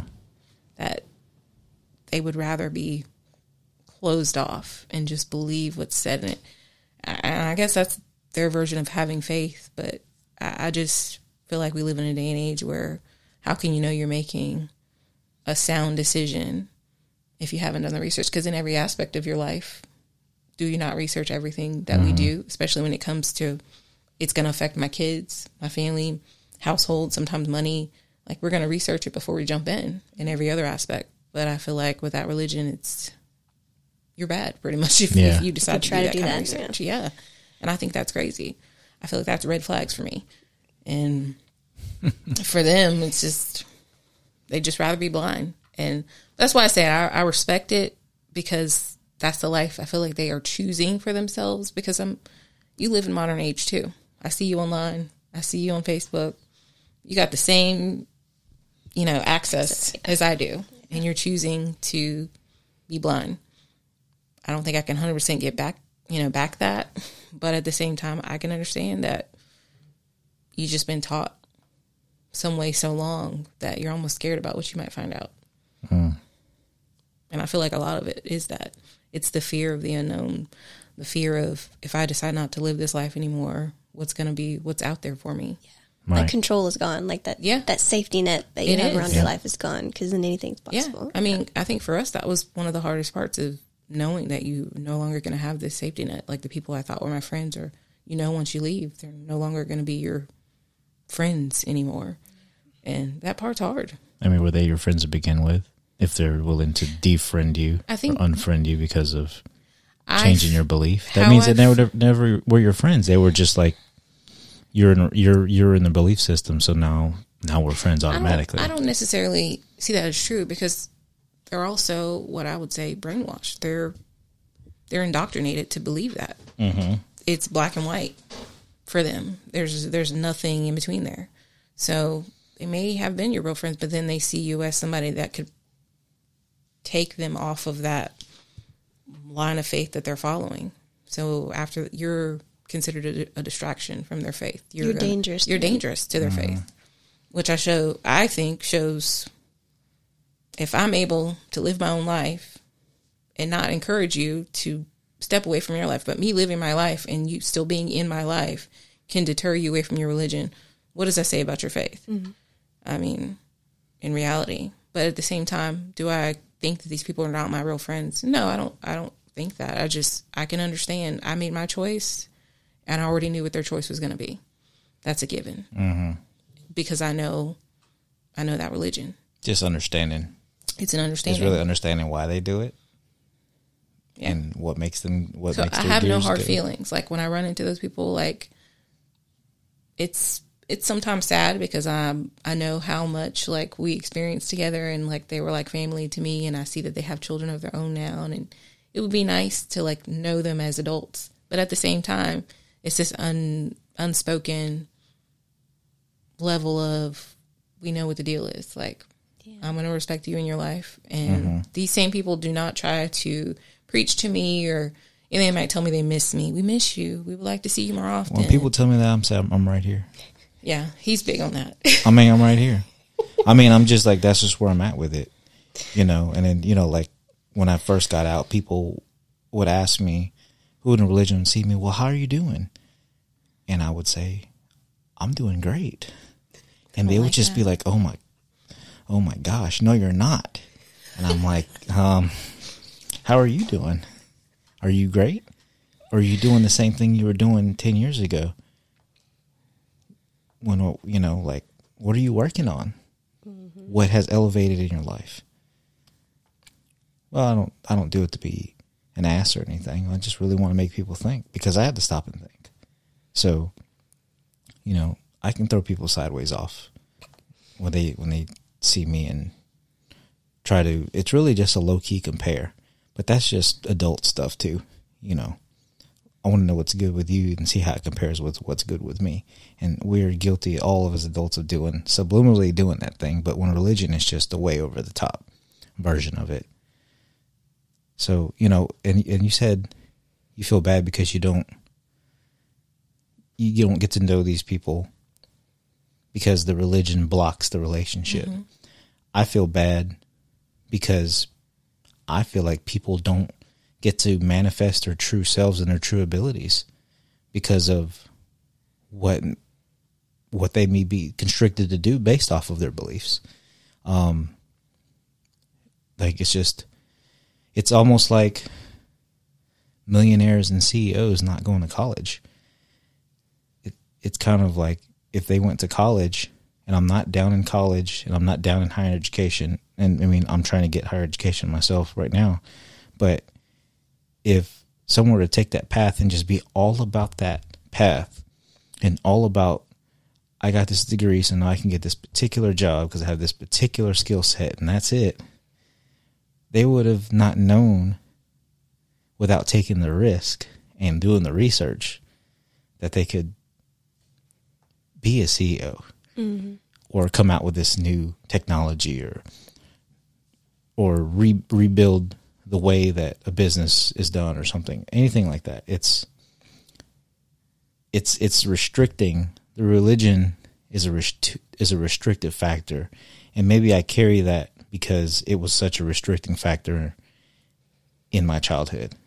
You know, it's crazy. So, yeah. Is that everything you wanted to know, Felicia? Did I answer everything? Um, have you been to any? So, have you been to any churches? Like you said, you've you've been to churches since. Um, like just regular, like whatever kind of church. Have you been to any other churches? I've only been to churches for weddings or funerals. Mm-hmm. Um, one of Nina's friends passed. Um. In a black church. I don't know what kind of church was that, Nina? Was it a holiness or something? Yeah, she, I think she's... Yeah. So, I was holiness, like... Uh, I think she was... Holiness or Presbyterian. They spoke in... Tongues? Yeah, they spoke mm-hmm. in tongues and all that. That was uh, very interesting. Mm-hmm. But mm-hmm. I will tell you, when I was probably maybe ninth grade or so, I told my grandma I was going to a musical with my friend from school, and she knew this girl. Um, I went to the, I actually went to her church, and it was a musical. You know, my grandma was like, "Oh, okay, you're gonna go have have fun at the musical," and it was very rare that she would let me do anything with anybody from school anyway. But she was just familiar with this girl, so she she let me go, not realizing that it was going to be at her church. And I just wanted, I was curious. I've my whole life have never been anywhere else but the Kingdom Hall. So it was just, I was curious about what someone else's church was like. She sang all the time, the girl, great singer. Um, there's also people I went to school with that went to the same church as her. So I was just curious to like, just see what it was about. And I got there. Of course, people singing, that part was great. And then people started speaking in tongues. And I was like in a ball on the seat, eyes closed, praying. Because I'm like, oh my God, what did I get myself into? Like, it was just different. Don't get me, very, very different. And not knocking anyone else's beliefs, but like when you come from where we came from, where like there's no no bass, no beat in any of the songs. Very, very morbid singing, yes. Where we come from. Like, like, you know. I don't. Flat. I mean, if, if our church had the band and people jumping and stuff, I mean, y'all probably stay around yeah. for a little bit, you know. Like, like y'all have curious. A talent show, like, okay. Yeah, I and y'all going to have a break for food? All right, I'll yeah, stay. Like, they had a whole band and all that. Like, I just wanted to see, because I wanted to experience a black church. And I got my experience. That was probably the only time, though, that I've I've been to an outside church. Uh, I've actually never attended one. Mm. Not to say... I, that I'm against it, but I've never actually been like curious enough. I, you gotta understand, when growing up, our lives were about going to church. We went Sunday to the meeting. Saturday, you had field service. Knocking on doors. Knock, you knocked door to door. Felicia, I knocked on, I walked down every street in Gulfport before I was in high school. Yeah. Really? I lived in Biloxi. We walked over to Biloxi. When I'm not There's my dog barking at something. Um, literally, the knocking on the doors was Jehovah's Witness thing. Mm-hmm. Every every street was I walked before. Before going to high school, I've walked down every street. I, that's how I knew Gulfport so well. That's crazy. Yeah. Then we would do that, and then we would have our group Bible study on Saturdays for the meeting on Sunday, and then you would have your Tuesday night book study. We did mm-hmm. that, and then then Thursday Thursday night. night. Dang. So yep. our life, like there was no room for extracurricular anything. Yeah. Consumed by religion. And they did that on purpose because they felt like to keep you mm. within the religion, not distracted by other things. You didn't have time for anything else. Mm. Makes sense. That makes sense. Mm. So I got a question. Um, so let's say your kids, they grow up and they become super religious. How would how are you? How would you react to that? I don't care. I mean, unless they're unless it's the type of religion where they're like preaching hate. I mean, I, to each their own. I mean, I can't. If it serves them well and it helps them get through life, mm-hmm. then I don't. I don't have a problem with it.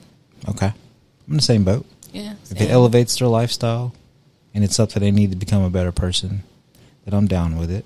If it's a positive, you know, like what what I remember going to church, like the pastor, like when I was after Sunday school, like once I aged out of that and I was actually in the service, like the pastor never preached things that I felt like related to me. Like, I, you know, I was just sitting there, like I was usually drawing or writing, like nothing mm-hmm. to do with what they were talking about at the mm-hmm. front. And then when I went to that private school, um, they had a youth group and they had, we had chapel on Thursdays or something like that. But that was the first time I actually heard someone speak to me, like speak to my level, like my age, and like I actually enjoyed the services. Like, and I actually, even after I stopped going to my church, I thought about going back to that church because I actually felt like I could relate. Like they were talking about things that I was like, you were going through. Yeah, like it, you know, like it, it encouraged me, you know, it, it made me feel like, okay, you know, like I felt good afterwards okay. versus I didn't feel anything before. I was just kind of like there, just waiting to go home and eat. yeah, yeah. I mean, I would be interested in going to a church that spoke to the young adult, the young parent, you know. If anyone has a church like that, holler at me and shoot me a message or something, anybody listening, you know. Very open-minded because there's a reason why some of our peers go to church. Some of them are, from what we can see, which we don't know the true situation, is some of them may be struggling, and then some of them seem successful, even though some successful people fighting personal things or family things. So, you know, um, I'm not opposed to hearing something, hearing a message that someone has that they feel is beneficial for everyone, mm-hmm. you know. But I, I just, I don't practice. Um, and that's just where I'm at with it. Do you think, does Sean, like, have y'all had any conversation with them? Like, they, do they understand how y'all grew up or? They understand how we grew up. Um, they, they, they, we usually have like question and answer. Like they'll, Sean will bring it up. Um, so he understands how the religion was and he understands, Um, why we did what we did, and he understands why some of the family we don't why we don't have real deep connections with some of the family because of that. Have we got into like what religion we are or anything like that? No, no. There's a, and you know, some people would say that we're we're doing our family injustice, but. Like we don't we don't claim a religion or go to a church, and um, you know that's all with open mindedness, and that's all with giving my kids the freedom to make their own choices. Yeah, make their own choices, and, and you know, I feel like our values are so we uphold our values here. Our own, we have our own personal value system here, and we, we abide by it so tightly that. I'm gonna get myself canceled right here. We don't, we don't need the church of religion. You know what I mean? I, I feel like that. Now, not saying that there's no there there wouldn't be any benefit for being part of a group that may refresh our values or make us think about something a different way. Not saying that there wouldn't be any benefit to going down that route, but currently we're so focused on our version of the come up and progress that it's not in the playbook mm-hmm. for us to have to go on Sundays. So am I saying we'll never be part of religion again? No, because I don't know what is going to happen. You know, I didn't think I would be in this situation that I am right now.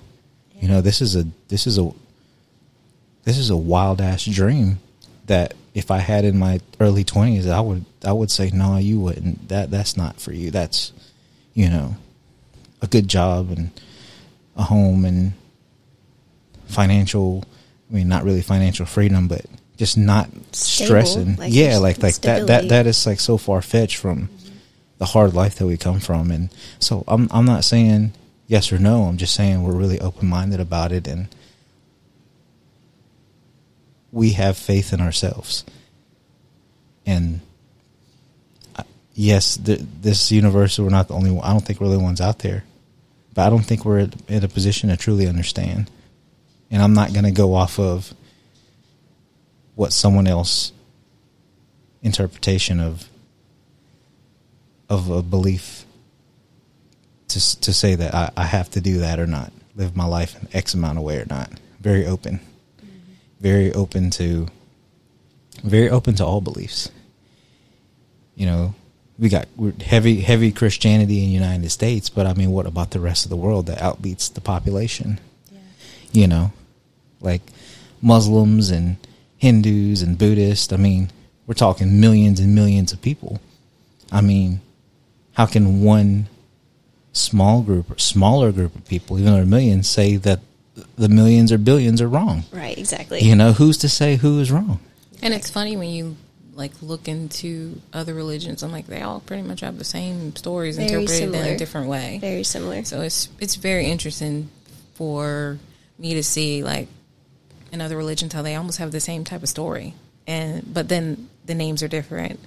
You know, little things are tweaked, but then their version is right, too. I don't know. It's right. It's, yeah. Religion is, yeah. It's different. Um I would say with the kids, like Sean, he has, he's had small conversations and curiosities about how we grew up and the way we think. He's even told me his opinions on some things, but he's also very open. Like he's told me about how he's got a really religious, religious friend at school and they love to ha- talk and have really? Conversation. Yes. He That's loves so to cool. talk to him mm-hmm. um, and his thoughts on religions. And he'll say, Sean said he'll come up with like a list of questions for him and they'll talk about it. So I will say that I've I feel like with our kids, we are doing them a little bit of justice with just being open to, like I've told both of my kids, if you ever decide you want to go to church or you're curious, I'm never going to not encourage you to do that, because I feel like with us, it was so, it was mandatory without you even like how you didn't have a choice. Right. This is what you believe because we believe it, and this is where what we're all going to do. Mm-hmm. I don't believe in that. Like, I feel like different religions are different for different people. Like, what works for one may not work for the other, but in the end, we're all doing still what's best for us. So for my kids, for me, I just want to encourage them to be open. Like, that's my biggest thing. I don't want you to knock anyone else down because they have a religion. Mm-hmm. I don't want you to think badly of them because they think differently of, of you. But at the same time, be open, open to learning.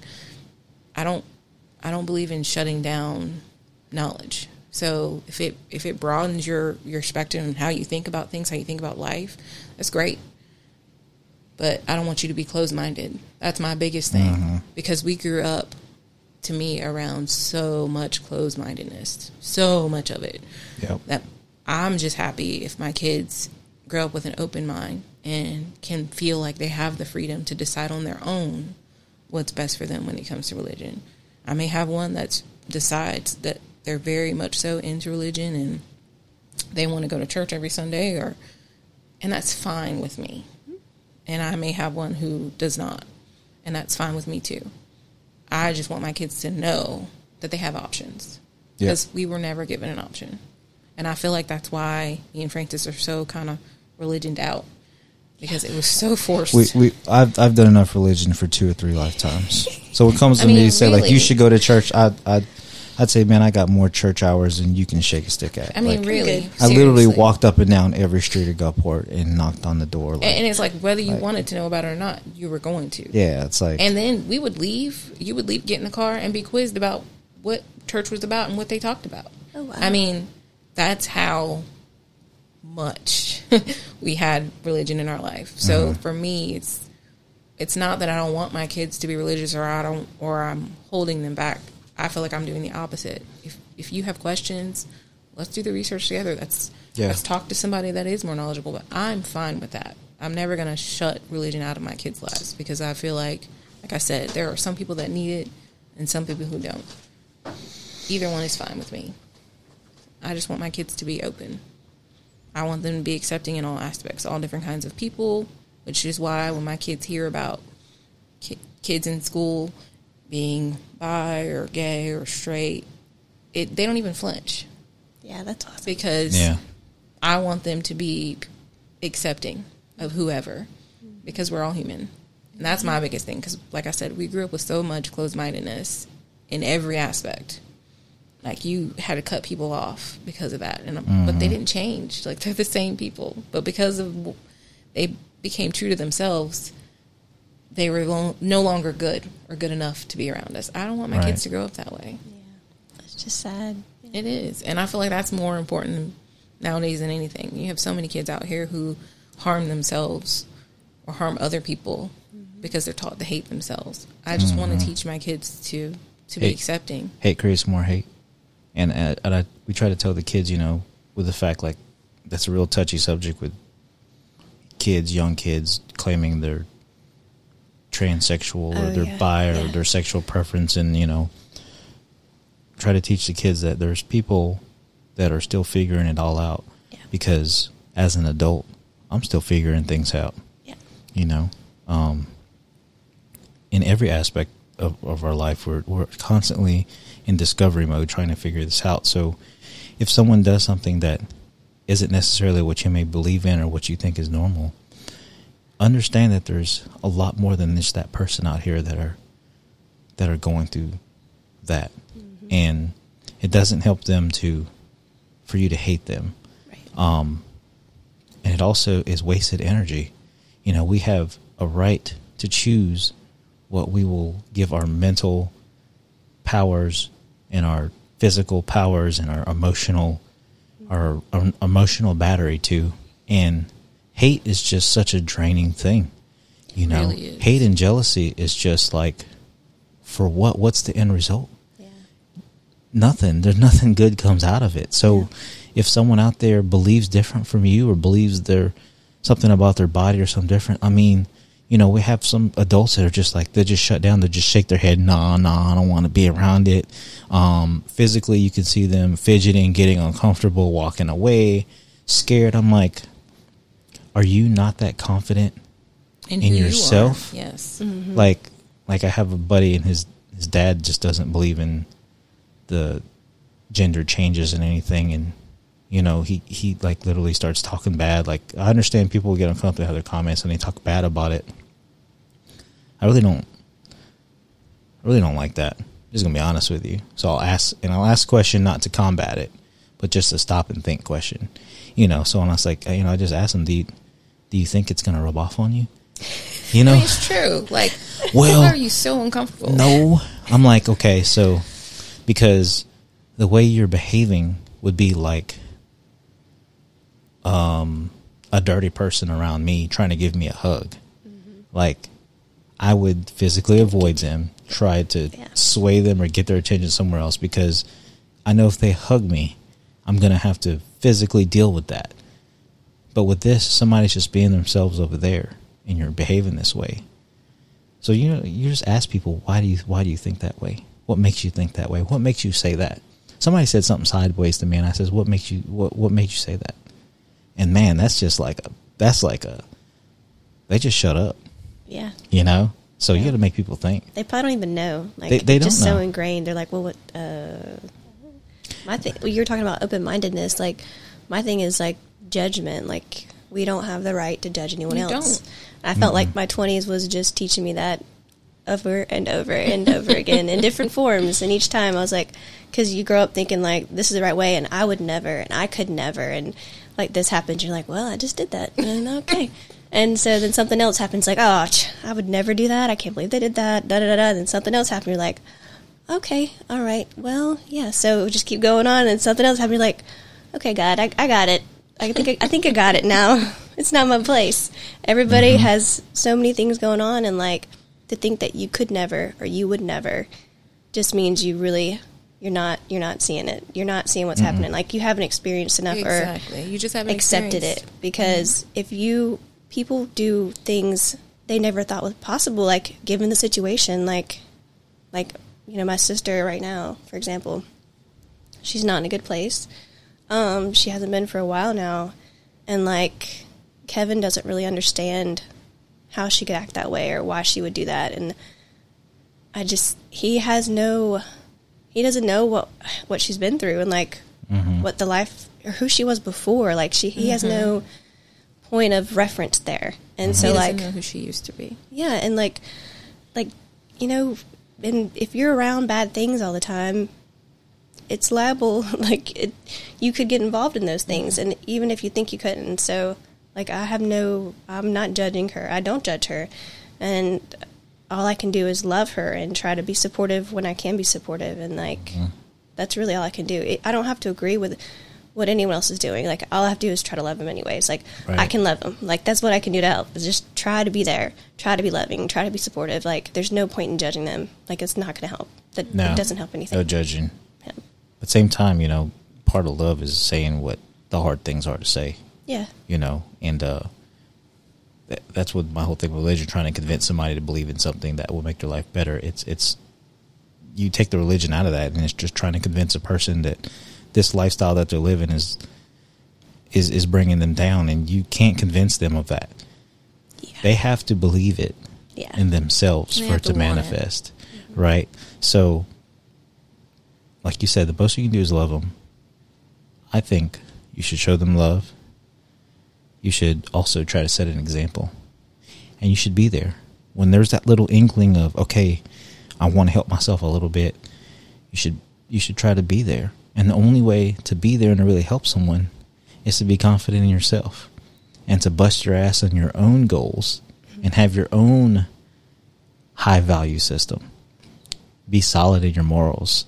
Because you can't help anyone if you're if you're you're in shambles. Mm-hmm. You know, how how can you give marriage advice if your marriage if your marriage is crumbling? How could you give relationship advice? How how, how could you give professional advice about, I don't know, being a cook if you never if you can't boil water? Like, you can't, yeah. right? So, you know, it all, like, I'm trying to bring this back full circle about faith. Ultimately, faith is believing in yourself, and the higher power thing. To me, to me, the higher power out there can be anything you really want it to be. And in this moment in life, my higher power is the progress of my family. And anything that, how that's going to happen is me having faith in myself to do what I have to do. And yes, it gets hard, and we mentally need to rely on something. And it's been a while since I had a moment where I felt like I need to look to the sky and just ask something or somebody, something to send me something. Like, um, everything that I have that that went well for me was a result of of me believing in myself. So, you know, some may say, well, he's lost. And I just say, well, I just I think I think I figured it out. So, you know, it's it's just as that's just what I, what I think it is. So until someone believes in themselves and their abilities, I mean, you're just hoping. And to me, I mean, I really don't believe in hope that much. Is that kind of sad? You know, some people, like something, like when something bad happens, like, oh, I hope it turns out. I'm like, you hope it turns out okay? Like, you just gonna, like, flip a coin and like hope it just lands on heads. Like, you know, like there's the control. You know, you have the control of your situation. Or then some people will say, I'm, I'm going to pray about it. I'm like, so you're telling me you're not going to do something about it? You're just going to go home and bow your head and pray about it and, and then hope it gets better? I don't know. I, I, I question that, you know, and it's it's like if there's some grand decision maker that gets uh, enough prayers or a high quality of enough prayer that they're going to decide to turn something around, I don't know about that. How I feel about that, I don't think, I think there are certain aspects when someone's going through something, there really isn't anything that you can do. But you can have hope, or some people say, I don't, I usually don't tell people that I'm going to pray for them. I tell them usually that I'm sending them positive vibes, that they're in my thoughts. Mm-hmm. And that's yeah. true. And that is true. Well, that's true. You're I'm, in my thoughts. I'm not sending I mean, you any negativity. If I can send out good energy, good positive energy to you, then that's what I'm going to do. That's how I, I'm going to help you. Because there are some aspects where you really don't have any power to necessarily help this person, but you want the best for them. And sometimes they don't, they had to want it for themselves, which is why I'm going to hope. Mm-hmm. Um, I hope one day you want it for yourself. I mean, and that's I mean, true. Yeah, I mean, I that's, I mean, that's true. And not meaning it in a negative way when I'm telling people that, like, I always think too, like, random, but like if I, somebody's going through something on Facebook, right? And I don't necessarily know them that well anymore, but I know of them and their situation. And there's a lot of times where everybody else, I'm looking, you know, everybody's comments, and I'm praying for you. And I'm always like, are they going to take this negatively if I say that I'm going to keep you in my thoughts, or I'm going to send positive vibes your way? Especially if they're like a religious person. I'm like, are they going to see what I said as a neg- that, that's, negative? That's what the care emoji is for, is for. When in doubt, use an emoji. Yeah, that's it. Safe. That's it. But you know what I mean? And I mean it in all goodness when I say it. Yeah. But that's my way of saying it, because saying I'm going to pray for you is, that's not me. You know what I mean? Like, yeah. No, everything you said just totally makes sense to me too. Because like the whole energy aspect, even in prayer, like for me, it, it comes back to the energy of like, you can feel when you walk in a room and people are like, they have good vibes. Like mm-hmm. they're, yeah. you feel energized. You feel like you, you influence that. Mm-hmm. Like you have the power to to make someone else feel a different way without even really saying anything. Mm-hmm. Like you can just, you can feel it. And I think prayer, you can do that with prayer. Like that can be a form of you sending good energy. But in my mind, that's all it is, is you're just sending good energy to that person. And it does make a difference. Mm-hmm. Like I think it does make a difference. It might not change the circumstance, mm-hmm. but you can still do that for them. Like it might not change the situation they're in, but it might help. It can't hurt. Just because I think the energy thing, I think that's a real thing. Like I'm all yeah. about that. Like mm-hmm. it totally makes a difference. And I'm yeah. like, and I'm and I'm coming at you with all, all positiveness. Like, yes. Yep. You know what I mean? Like, there's no negative thoughts when I'm thinking about this person. Like, I am, I am literally sending you positive thoughts and vibes, and I hope everything turns out for you. Especially when I know that I don't have any control over what you're going through or your situation or how you're feeling. I know I can't change by sending you a message. Say you lost someone really close to you. You know what I mean? Like, there is nothing I can do or say to, to necessarily make you feel better. And I know that out of exper- experiencing loss myself. So all I can say is I hope everything turns out. I hope you're going to be okay. Because sometimes how I made it through something, the other person may not. And that's why all, all I can do is, is send positive thoughts and vibes. And I, I hope. So that's what I... Like you saying, what does hope do? I mean, sometimes that's all I, you can do for someone. Mm, yeah, I guess so. You know what I mean? I don't know. It's like a Star Wars movie, you know, the hope is alive, and you know, a bunch of things float around, and but that's just me. You know, I don't know, man. That's I'm just, just I don't know. Or maybe I'm just more, I'm hard and realistic. I don't know. Yeah, you're more cut you know? and dry. Yeah, when it we're comes all on to different paths, Francis. We are. Yes, we we're are. All different paths. But, I mean, you know, we live in the same household. But, but don't, but don't you see people like struggling, and you just know that. They have, they, if they just change one or two things, if they just discipline themselves and they're like, if I just change this one thing, this one relationship, it's nothing but up from there. You know, it's, it's, I don't know, it's just, it, it's just self-realization and being, and knowing who you are. And that's, that's the ultimate, that's the biggest that's, thing. That's the ultimate But not everyone knows that goal. I don't know. Everyone is ultimate. That. Ultimate superpower is being confident in who you are and being about what you're about twenty-four seven, being your true authentic self. So, man, superpower, huh? Yep, superpower. We're all superheroes. What would your yeah. superpower be if you were a superhero? If I were a superhero, yeah. Being rich a superpower? No, that's not a superpower. Printing money? I guess you could mm. make money. Mm. Superpower. No, really? And like, really? No sleep. Oh, really? Yeah. God, that sounds horrible. What about you? If I didn't need sleep, I'd... You'd just be awake all the time. Just, I, I would just go, go, go. I would like to be able to jump through time. Ooh, that's good. I, I I still fall back on, uh, you remember Rogue from the X-Men? Mm-hmm. Like, I always thought she was cool. So she was super strong, she could fly, and she could take people's powers for a little while. So she could, like, touch them, and then she would have their powers mm-hmm. for a little while. It mm-hmm. wouldn't last forever, so you kind of got like, got to do all kinds of things. Mm-hmm. But I always liked that she was super strong and she could fly. That's cool. Yeah. Or I'd be invisible and go steal that, stuff. That's pretty, invisible is pretty cool, too. There's a lot of good options out there. Uh, yeah. So I, I, I wanted to bring this up because this happened since the last time I did the podcast, and it's kind of, let's just try to keep this separate from the faith conversation as, as much as possible. Okay. The White House is not denying ex- extraterrestrial beings, mm-hmm. right? Mm-hmm. Mm-hmm. What do you think about that?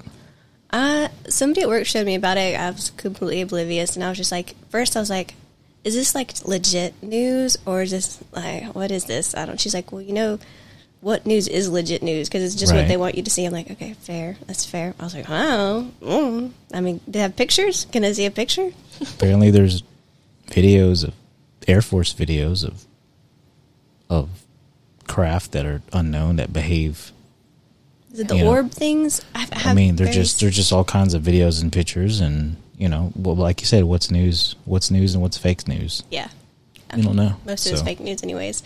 I, I swear to you, one time I was going home to Socher, like after work. This was probably like high school, or maybe like right after high school when I still lived at my mom's house, and I'm going down the road on Highway forty-nine, headed north, and like it's dark over here, and then all of a sudden, in the sky, I saw headlights. I swear, I saw headlights pointing away. I'm like, I'm like, I'm driving like this. I'm looking over the right side, and I'm like, what is that? And I kept, I kept trying to look over, trying to get like a, uh, I couldn't figure out what it was because it was, it was in the sky, not like way up in the sky, but not on the ground, and I'm, and I just see these lights, and I was like, what is that? And uh, I was, um, that was that was always always in my mind, like, what was that? Like, I really don't know what that was. Like, I could never figure out logically what that would have been, other than something like a, a ship or something sitting up there. Like, that's the only thing yeah. I think of. I'm not like a big like U F O person or anything. I just that Me did neither. that did happen. I was always like, what was that? How I think about it, I'm like, over the years, we've heard stories and people stating their experiences with alien encounters. I'm like, how I feel about it is where there's smoke, there's fire. And, yeah, some of these stories may not be real, but there probably are a few in here that are, but we've just written off as mm-hmm. they're a little crazy. Mm-hmm. And, two, knowing how big universe, space, all that is, um, to think that we're it as humans in this world or universe, Milky Way, whatever, that we're it, it would have to be kind of very, I don't know, self-entitled of you to think that we're it. Like, mm-hmm. there's nothing bigger or the smartest form of what's here, and that's it. Uh, that's just unrealistic mm. to me. What about you, Francis? Where are you, where are you at on this? Mm. Mm. Mm. There, there's something else out there. The universe is too big. There's too much unexplained things that are on Earth that we cannot explain how they were done. You know, I'm not a con- conspiracy guy or anything like that, but, you know, we're talking pyramids and Stonehenge and perfect alignment of structures and things across continents that modern day tooling and mapping and things, you know, couldn't do yet, or we just got to the point of doing it. Um, It blows my mind that humans have walked the earth for thousands of years and lived primitively um, until the last hundred years. I mean, how are we? We're we're here. We're living in a hundred year span. Hopefully, we live to a hundred years old. Each one of us. We're living in a span where, I mean, we're we're all here below forty years old, and we watched the internet come out. We watched global telecommunication without military NASA grade equipment happen. I mean, we can FaceTime someone in mm-hmm. in Asia and right now, in Australia right now, like literally right now, FaceTime them with minimal lag. Like in the last thirty years, um, I don't know about the whole Area fifty-four thing or any of that, but there is a base out there that's classified. What is there to classify? I don't know, something that would shock the masses. So it could be, could be alien technology. This people have been claiming alien, aliens for this whole past century. Um, so with the combination of that and the advances of technology that we have right now, why not? Someone says they don't believe in it. We'll prove it. But then someone who believes in it says, well, prove that it, you know, well, prove that it's, there are no aliens. And the other group would say, prove that they are aliens. So there's really no proof out there. But just the way it lines up to me is unexplained things happen that we can't do as humans. We're such in a technology renaissance right now that came from something. Did something come here, crash land here, was delivered here? Did we retrieve something? And now we built everything that we have in this world right now off of it. Just off the past hundred years. I mean, hundred years ago, you would only know the twenty people in your town, and you would be in a hut right now in the South Mississippi heat sweating, and you would never know it's hot because that's just your life. Oh, gosh. You know what I'm saying? Like, now it's like technology is just crazy. Why did they make Space Force four years ago or whatever it was? Why do we have a military branch that's dedicated to space? I don't know. And now we have all these things coming out. I don't know. I think I think the world is, or the government may be slowly rolling out to us what they've already known for some time. They're just they're just strategically rolling it out so that it doesn't create mass panic. Do you think that, let's say, did something they've known about for a long time, and they are strategically rolling it out? Is it just to distract us from something else? Could be. Because I feel like they play that game a lot. Like, oh, they're always like, time. look here, look here, and this is happening. You know, like, there's yeah. crazy bad thing, like, important things happening maybe. And they may not be bad, but very important. But they're always like, look at this, look at this, look at this. Yeah. Well, it's like the COVID thing. Yeah. You know, it's, um, was it a pandemic? Yeah. But, and it killed people, yeah. You know, some people, it was a pandemic, but was it just a really strong, strong version of the flu that took people with poor immune systems out? Mm-hmm. And I have plenty of those. Yeah, like, right, like, really, like, we have things that, like that all the time, but we don't call it a pandemic. Um. So what was the purpose?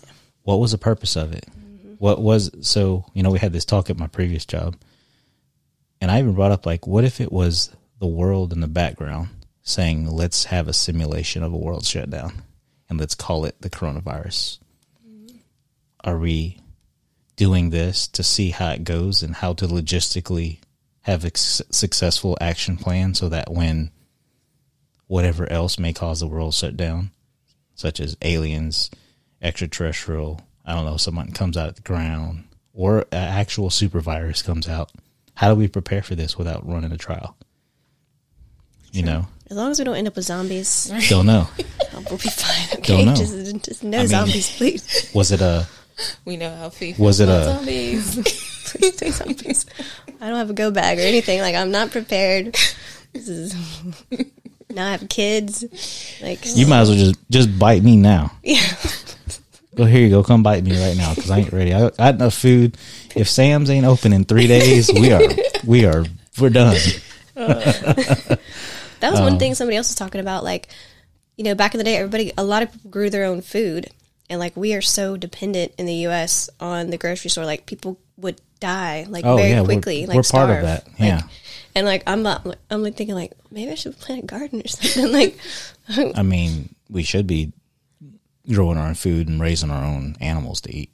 It would be a lot healthier. Like, yeah, for it sure. would be. It's just a lot harder, I mean. I know. It takes time and well, I mean, time. Like, and like time. Think about feeding a chicken until maturity. How much time and resource that would take. Mm-hmm. And then the actual act of butchering a chicken and, and the cooking space. Them. Like, you have to have space yeah, for like, all that. Like the, the heat, like gathering the wood or, you know, because we wouldn't be using gas or electric stove, like really primitive. Now I can go to Walmart mm-hmm. and buy a rotisserie chicken in original hickory or lemon pepper for five ninety-nine, right? Like a whole, like, and I'm thinking like, I'm grateful this chicken's so cheap, but how in the world do they raise and cook a chicken and sell it for five ninety-nine? Uh-huh. Like, there's got to be some voodoo magic going on behind there, you know? So it's like, we're spoiled. Mm-hmm. And if the world gets to that point, which personally, I think it will one day. The supply chain's shut down during COVID. Yeah, I, I, mean, like- I think I think we'll all be reduced to bare minimum, and that's what's going to unify the world. That's the only thing that can unify the world is we're all in the same level, so we can really understand how each of each one of us, each other have, have how bad it is. Mm-hmm. That's that's really what's going to eliminate everything. I think we will one day, and we're going to lose a lot of lose a lot of people to that. So yeah, I don't know. But I said I'm not a conspiracy theorist, and here's all these theories. That, uh, you know, I, I think it's normal for us to think about the what if or the what what could happen, because part of you feels like you gotta mentally prepare yourself just a little bit, yeah, to think about what's. I mean, because really, when COVID happened, I think it took everybody for like, I, I think for a while, we, everybody was having conversations like, I cannot believe this shit, this stuff is happening. Yeah, like right real now. Life. Like, this is real life, right? I mean, like mm-hmm. we can say. We went through COVID, like, because it's been how long since we've had any kind of pandemic? Like, not in our lifetime. It was like almost a century I, from the flu, when the flu came out. Yeah, so I'm like, it was crazy. To, yeah, to think how, how are we doing? How are we going through this right now with modern medicine? Yeah, like what? What's really I, going you, on? In your mind, you're thinking, I thought we were past this. Like, we were mm-hmm. supposed to be way mm-hmm. more advanced than to have this random thing come out. But it just shows you, like, we're not as in the clear as we as we think we this are. Could have been a fire drill. Yeah, I mean. And I mean, I treated it. I treated it like a fire drill. I mean, COVID, COVID for us, we didn't have any COVID deaths. I knew of some people who did pass from COVID. I wasn't really close to them, but some people from childhood who did, and uh, that was terrible. But like just for us directly, mm-hmm. it was a reset. You know, it was a reset of family. A reset of finances, a reset of your job. Like, it definitely broke up the everyday workflow. Mm-hmm, yeah. Um, it made it, it it it caused a total it caused a total reevaluation of, of our whole Even entire life. Professional so, you know, jobs, like people oh, yeah, stopped like working certain. Mm-hmm. I feel like the restaurant industry still hasn't fully recovered because they need they can't find waitresses mm-hmm. or waiters. But when these people went without work. Because their job was considered unnecessary, yeah. they had to figure something else out because they couldn't pay their bills. What's, yeah. What if this happens again? You know what I mean? Like they, they all started looking into other areas for work because they realized that yeah. that's the first thing that's going to get shut. First thing is going to get cut out. And how are they supposed to survive? They all have kids and families. Like I can understand why people are not wanting to go back into that field to work, except for teenagers, because. What happens when they're the first to get cut again and they can't pay their bills? Like, I worked the entire time, but I know people that didn't. Yeah. I was very fortunate that I worked the entire time, too. Yeah. yeah. I just got to work from home. So, so I had to go well, and a- Ava was there with me, so that was different. But yeah. It was it was fun. Yeah, I, I do feel like it's it was definitely uh, an experience to say that you had even gone through it. We thought we were doing something by, like, being in the South during Katrina, you know, yeah. How you got the pandemic, how kids can say they went through that. I mean, it's definitely different, but it, I think it brought a lot of families together, and I think it showed a lot of families that they shouldn't be together too. So, mm-hmm. yeah, crazy times. You know, one thing we didn't talk about, Nina, is I was thinking we talked about the first time I met Francis. I think the first time I met you was after you had Boogie at your apartment. We came over there. That's the first memory I have. No, I know the first time I met you. When? We went to, um, it wasn't Skeeter's. It was, it's the, old, it's the daiquiri shop that's on. Orangutans? Yes.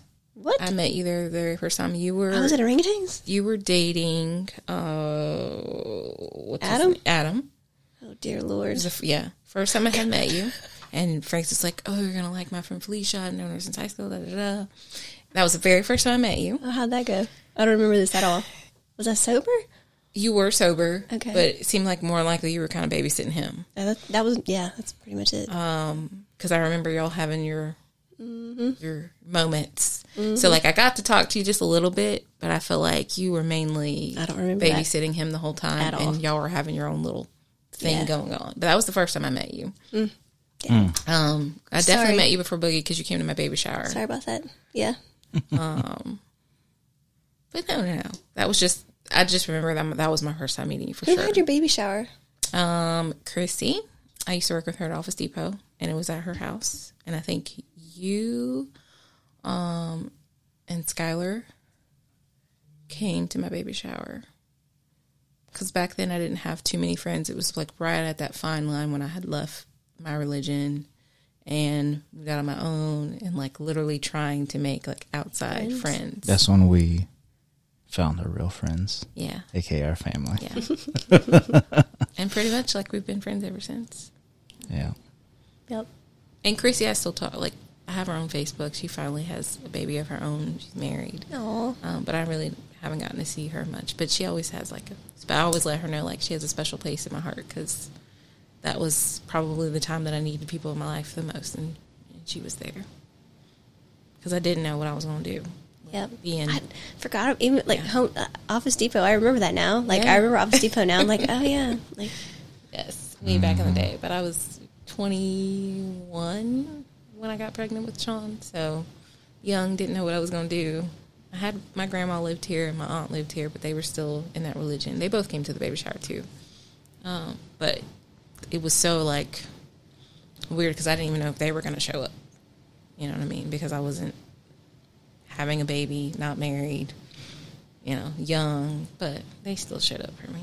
So. Mm-hmm. The thing I remember about Boogie is, like, I was so excited because he was, like, the one baby I could hold and they didn't cry. He didn't, like, he didn't cry. Like, I was not good with babies. And, like, I was always I was so excited. I'm like, this baby's awesome. Yeah. Like, he's so cool. He was cool. never a crier. Sean made That's... parenting easy. Yeah. Super easy. Just so chill. And then, of course, when he started gaming, like, how old was he? I mean, like, he started, three. he like was three. Video game in his hand. Like he mm-hmm. got his first game at yeah, three. Yeah, I was just like, wow. And he yeah, was really he was good. Like, yeah. Beast that. Immediately. Like, he picked it up and it was like, all right, he's got it. Didn't have to teach him anything. Yeah. Yeah. He's good. He's a good baby. He's still a good kid. Mm-hmm. Very thankful for... Good, how good he turned out. It's very thoughtful. You know, Felicia, you may not remember this. Y'all bought Sean his first console video game ever. What was it? Mario Kart. Oh, yes. That? That, yes. That was his first console video game ever. E- anything before that, he was playing um, on, the on, I- on the iPhone yeah. and iPad. Mm-hmm. So we finally got him a Switch, and as part of the Switch... You guys, to his birthday party, got him his first video game. I love that video game. Yeah. That, makes, that yeah. total, totally makes sense. Yeah, he was a monster at that, too. Yes. And he was, like, instantly. I don't even think he even had any, like, time where he Mm-mm. couldn't we were, play We it. were wild at that moment. Like, wow, how did he know how to do this like this? So, yeah, he was three. Yeah, he was a monster at that. I loved so, Mario Kart. Yeah. And I still can't play it. I haven't played it in so long. Like, I'm just not... Video games is not my thing. He definitely got that skill from his dad, because uh, I cannot play at all. I was very, mm. like, verbally aggressive when I played Mario Kart. I wasn't allowed to play with kids, because... Cussing them out. Yeah. It was, wasn't P G. For real. Sophie, um, if you could have anybody on a podcast to talk to, who would you talk... Who would you want on here? Uh... I don't Anybody? Um,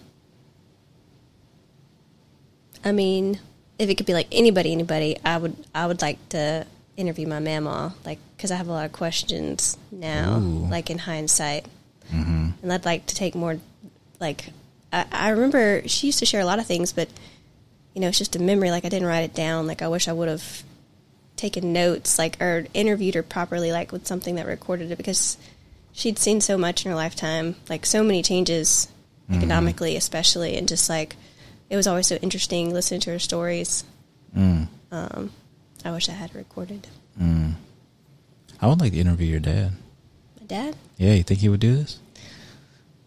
Probably. He likes to talk. So. Really? Yeah. Can we really, like, line that up? Like, can like next time you see him, just plant it in his mind.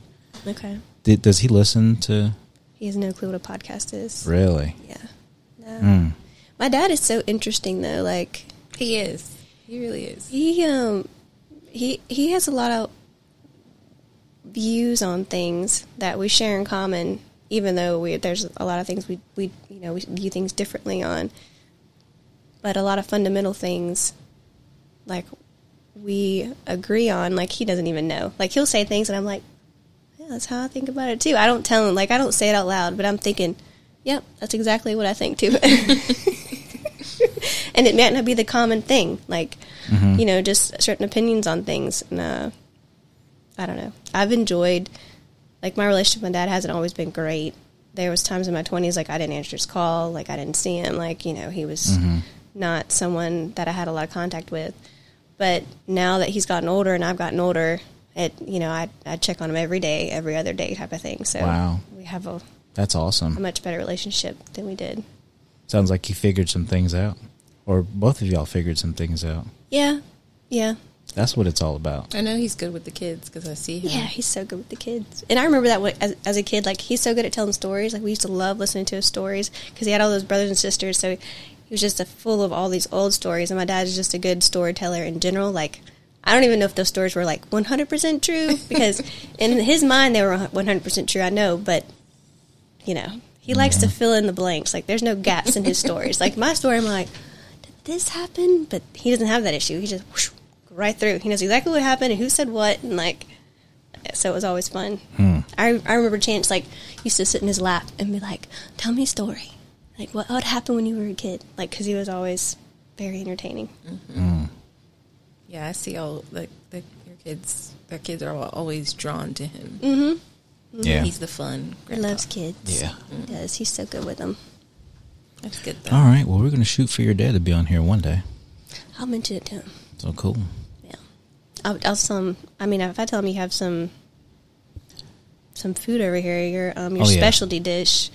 I'll have like, some food for him. Tell him, like, look, say, um, Francis is going to have us for dinner and wants to uh, interview you um, I'm for just, a project. I'm messing with you. I'm talking about your dressing. Oh, yeah. I was oh, yeah. Say that. If I drop, if I drop that, I'll be like...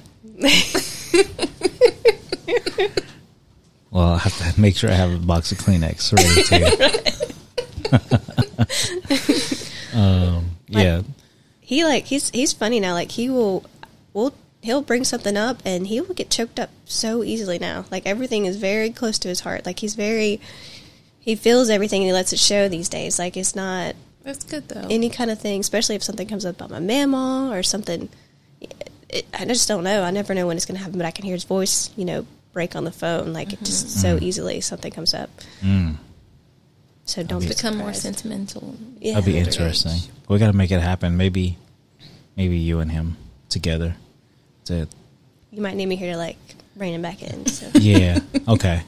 I was gonna say maybe him and your mom together, but nah. No, they're good, but they're not that good. Yeah. They they seem like they're pretty good though. They are. My so. mom's come a long ways as far as forgiving my dad and yeah. kind of like she. I think she. You know, he's seventy-four years old, and like you know, she gets that. So. Yeah, I, I understand. Okay, we'll make it happen. Let's let's shoot for. Sometime when it starts cooling down. Let's do it before the year's over with. Let's commit to doing it before Thanksgiving. Okay. Have your dad on here because um, I really wanted to go through the podcast with kind of once with everybody and then start branching out to there. So got to get your dad on here. Got to get Amanda on here next. So, D- so did talk Becca to come Amanda. On here? Did she? No, no, not yet. Not yet. And that's to be determined. To be determined. Becca is, is, is shy. So what? What? We'll I think see. She wants... Who I think she wants to. I, I just think she's very unsure about what she's going to discuss. But I told her we don't necessarily have to have, like, a subject. Sean definitely wants to interview her, though. Mm. Yeah. I just don't know if she's going to like all his questions. Oh, really? Could she, It'll like, happen. pre-screen them or something? Like, okay, this yeah. one's okay. I mean, I guess, I guess she could, yeah. but, you know, when it comes down to it, it comes down to it. So, yeah. You know. I think she'll do it one day, though. I th- I think she wants to. I really didn't know what I was going to talk about, but I was on my way to work the day I messaged you, and I was like, oh, we can talk about faith, because I'm curious about that. So, I'm like, that's, I messaged you that day. Okay. Well, I'm glad you did, Fee. And thanks. um thanks for being open to it. Yeah. This was fun. Thanks for thanks for uh, making me do it. uh, and um, you know, just a, like a little disclaimer, you know, my beliefs are my beliefs only, and they don't represent anybody else or any organization or anything that I'm part of. Um, and I'm open-minded. So if I said something that makes you want to say something to me, or you want to convince me of something, hit me up. Or right here in the Southern Sauce Podcast, we can talk about it. The door is open. I want to know what makes you go, you know, and I'll tell you what makes me go. And, you know, and I'm just glad, like, we're able to talk about it. And, um, Fee, I'm, I'm, I'm proud of you for being a good mom and, and, and having your um, self-awareness to be able to talk about something like this and, and seeing it. And um, I was telling Nina, out of all my friends, you were like the one that are that's the most calm and doesn't you, you never shook anybody. You know, everyone has their moment. You haven't had your moment yet. What do you mean you shook know? Anybody? What, well, I'm what? talking about like you know, like um, you know, no drama. Oh. Like you know, you're gonna have that drama with all your friends and. I don't think you. I don't think there's an ounce of drama in you. So, not with my friend. Not not on a friend basis. No. Fee, like, I feel like all of us in our friend group, like Fee is our zen, like always coming at you with peace. Yeah, and that's why I talked with you about faith. Now, if it was anyone else, any one of our close friends or mutual friends, I would have been like, ah. Uh, We'll go talk about it over a drink somewhere, but not on, not in the record with the record button on. So, all right. Well, Fee, you got anything else you want to add, or any shout outs or anything? No, not really. That's it. That's good. Thanks for having me. Okay. Well, thanks for coming. Um, we'll have you again okay. with your dad next time. Yeah. And we'll pull out some of them old social stories. Oh, Lord. And see what's happening. All right. Now, Nina, you have anything? No, I, I enjoyed it. This is really nice. All right. Well, um, to our listeners out there, thanks for um, thanks for hanging with us, and um, we really appreciate uh, you sticking with us. I know this was a long, long, longer one, but um, just feel free to hit me up.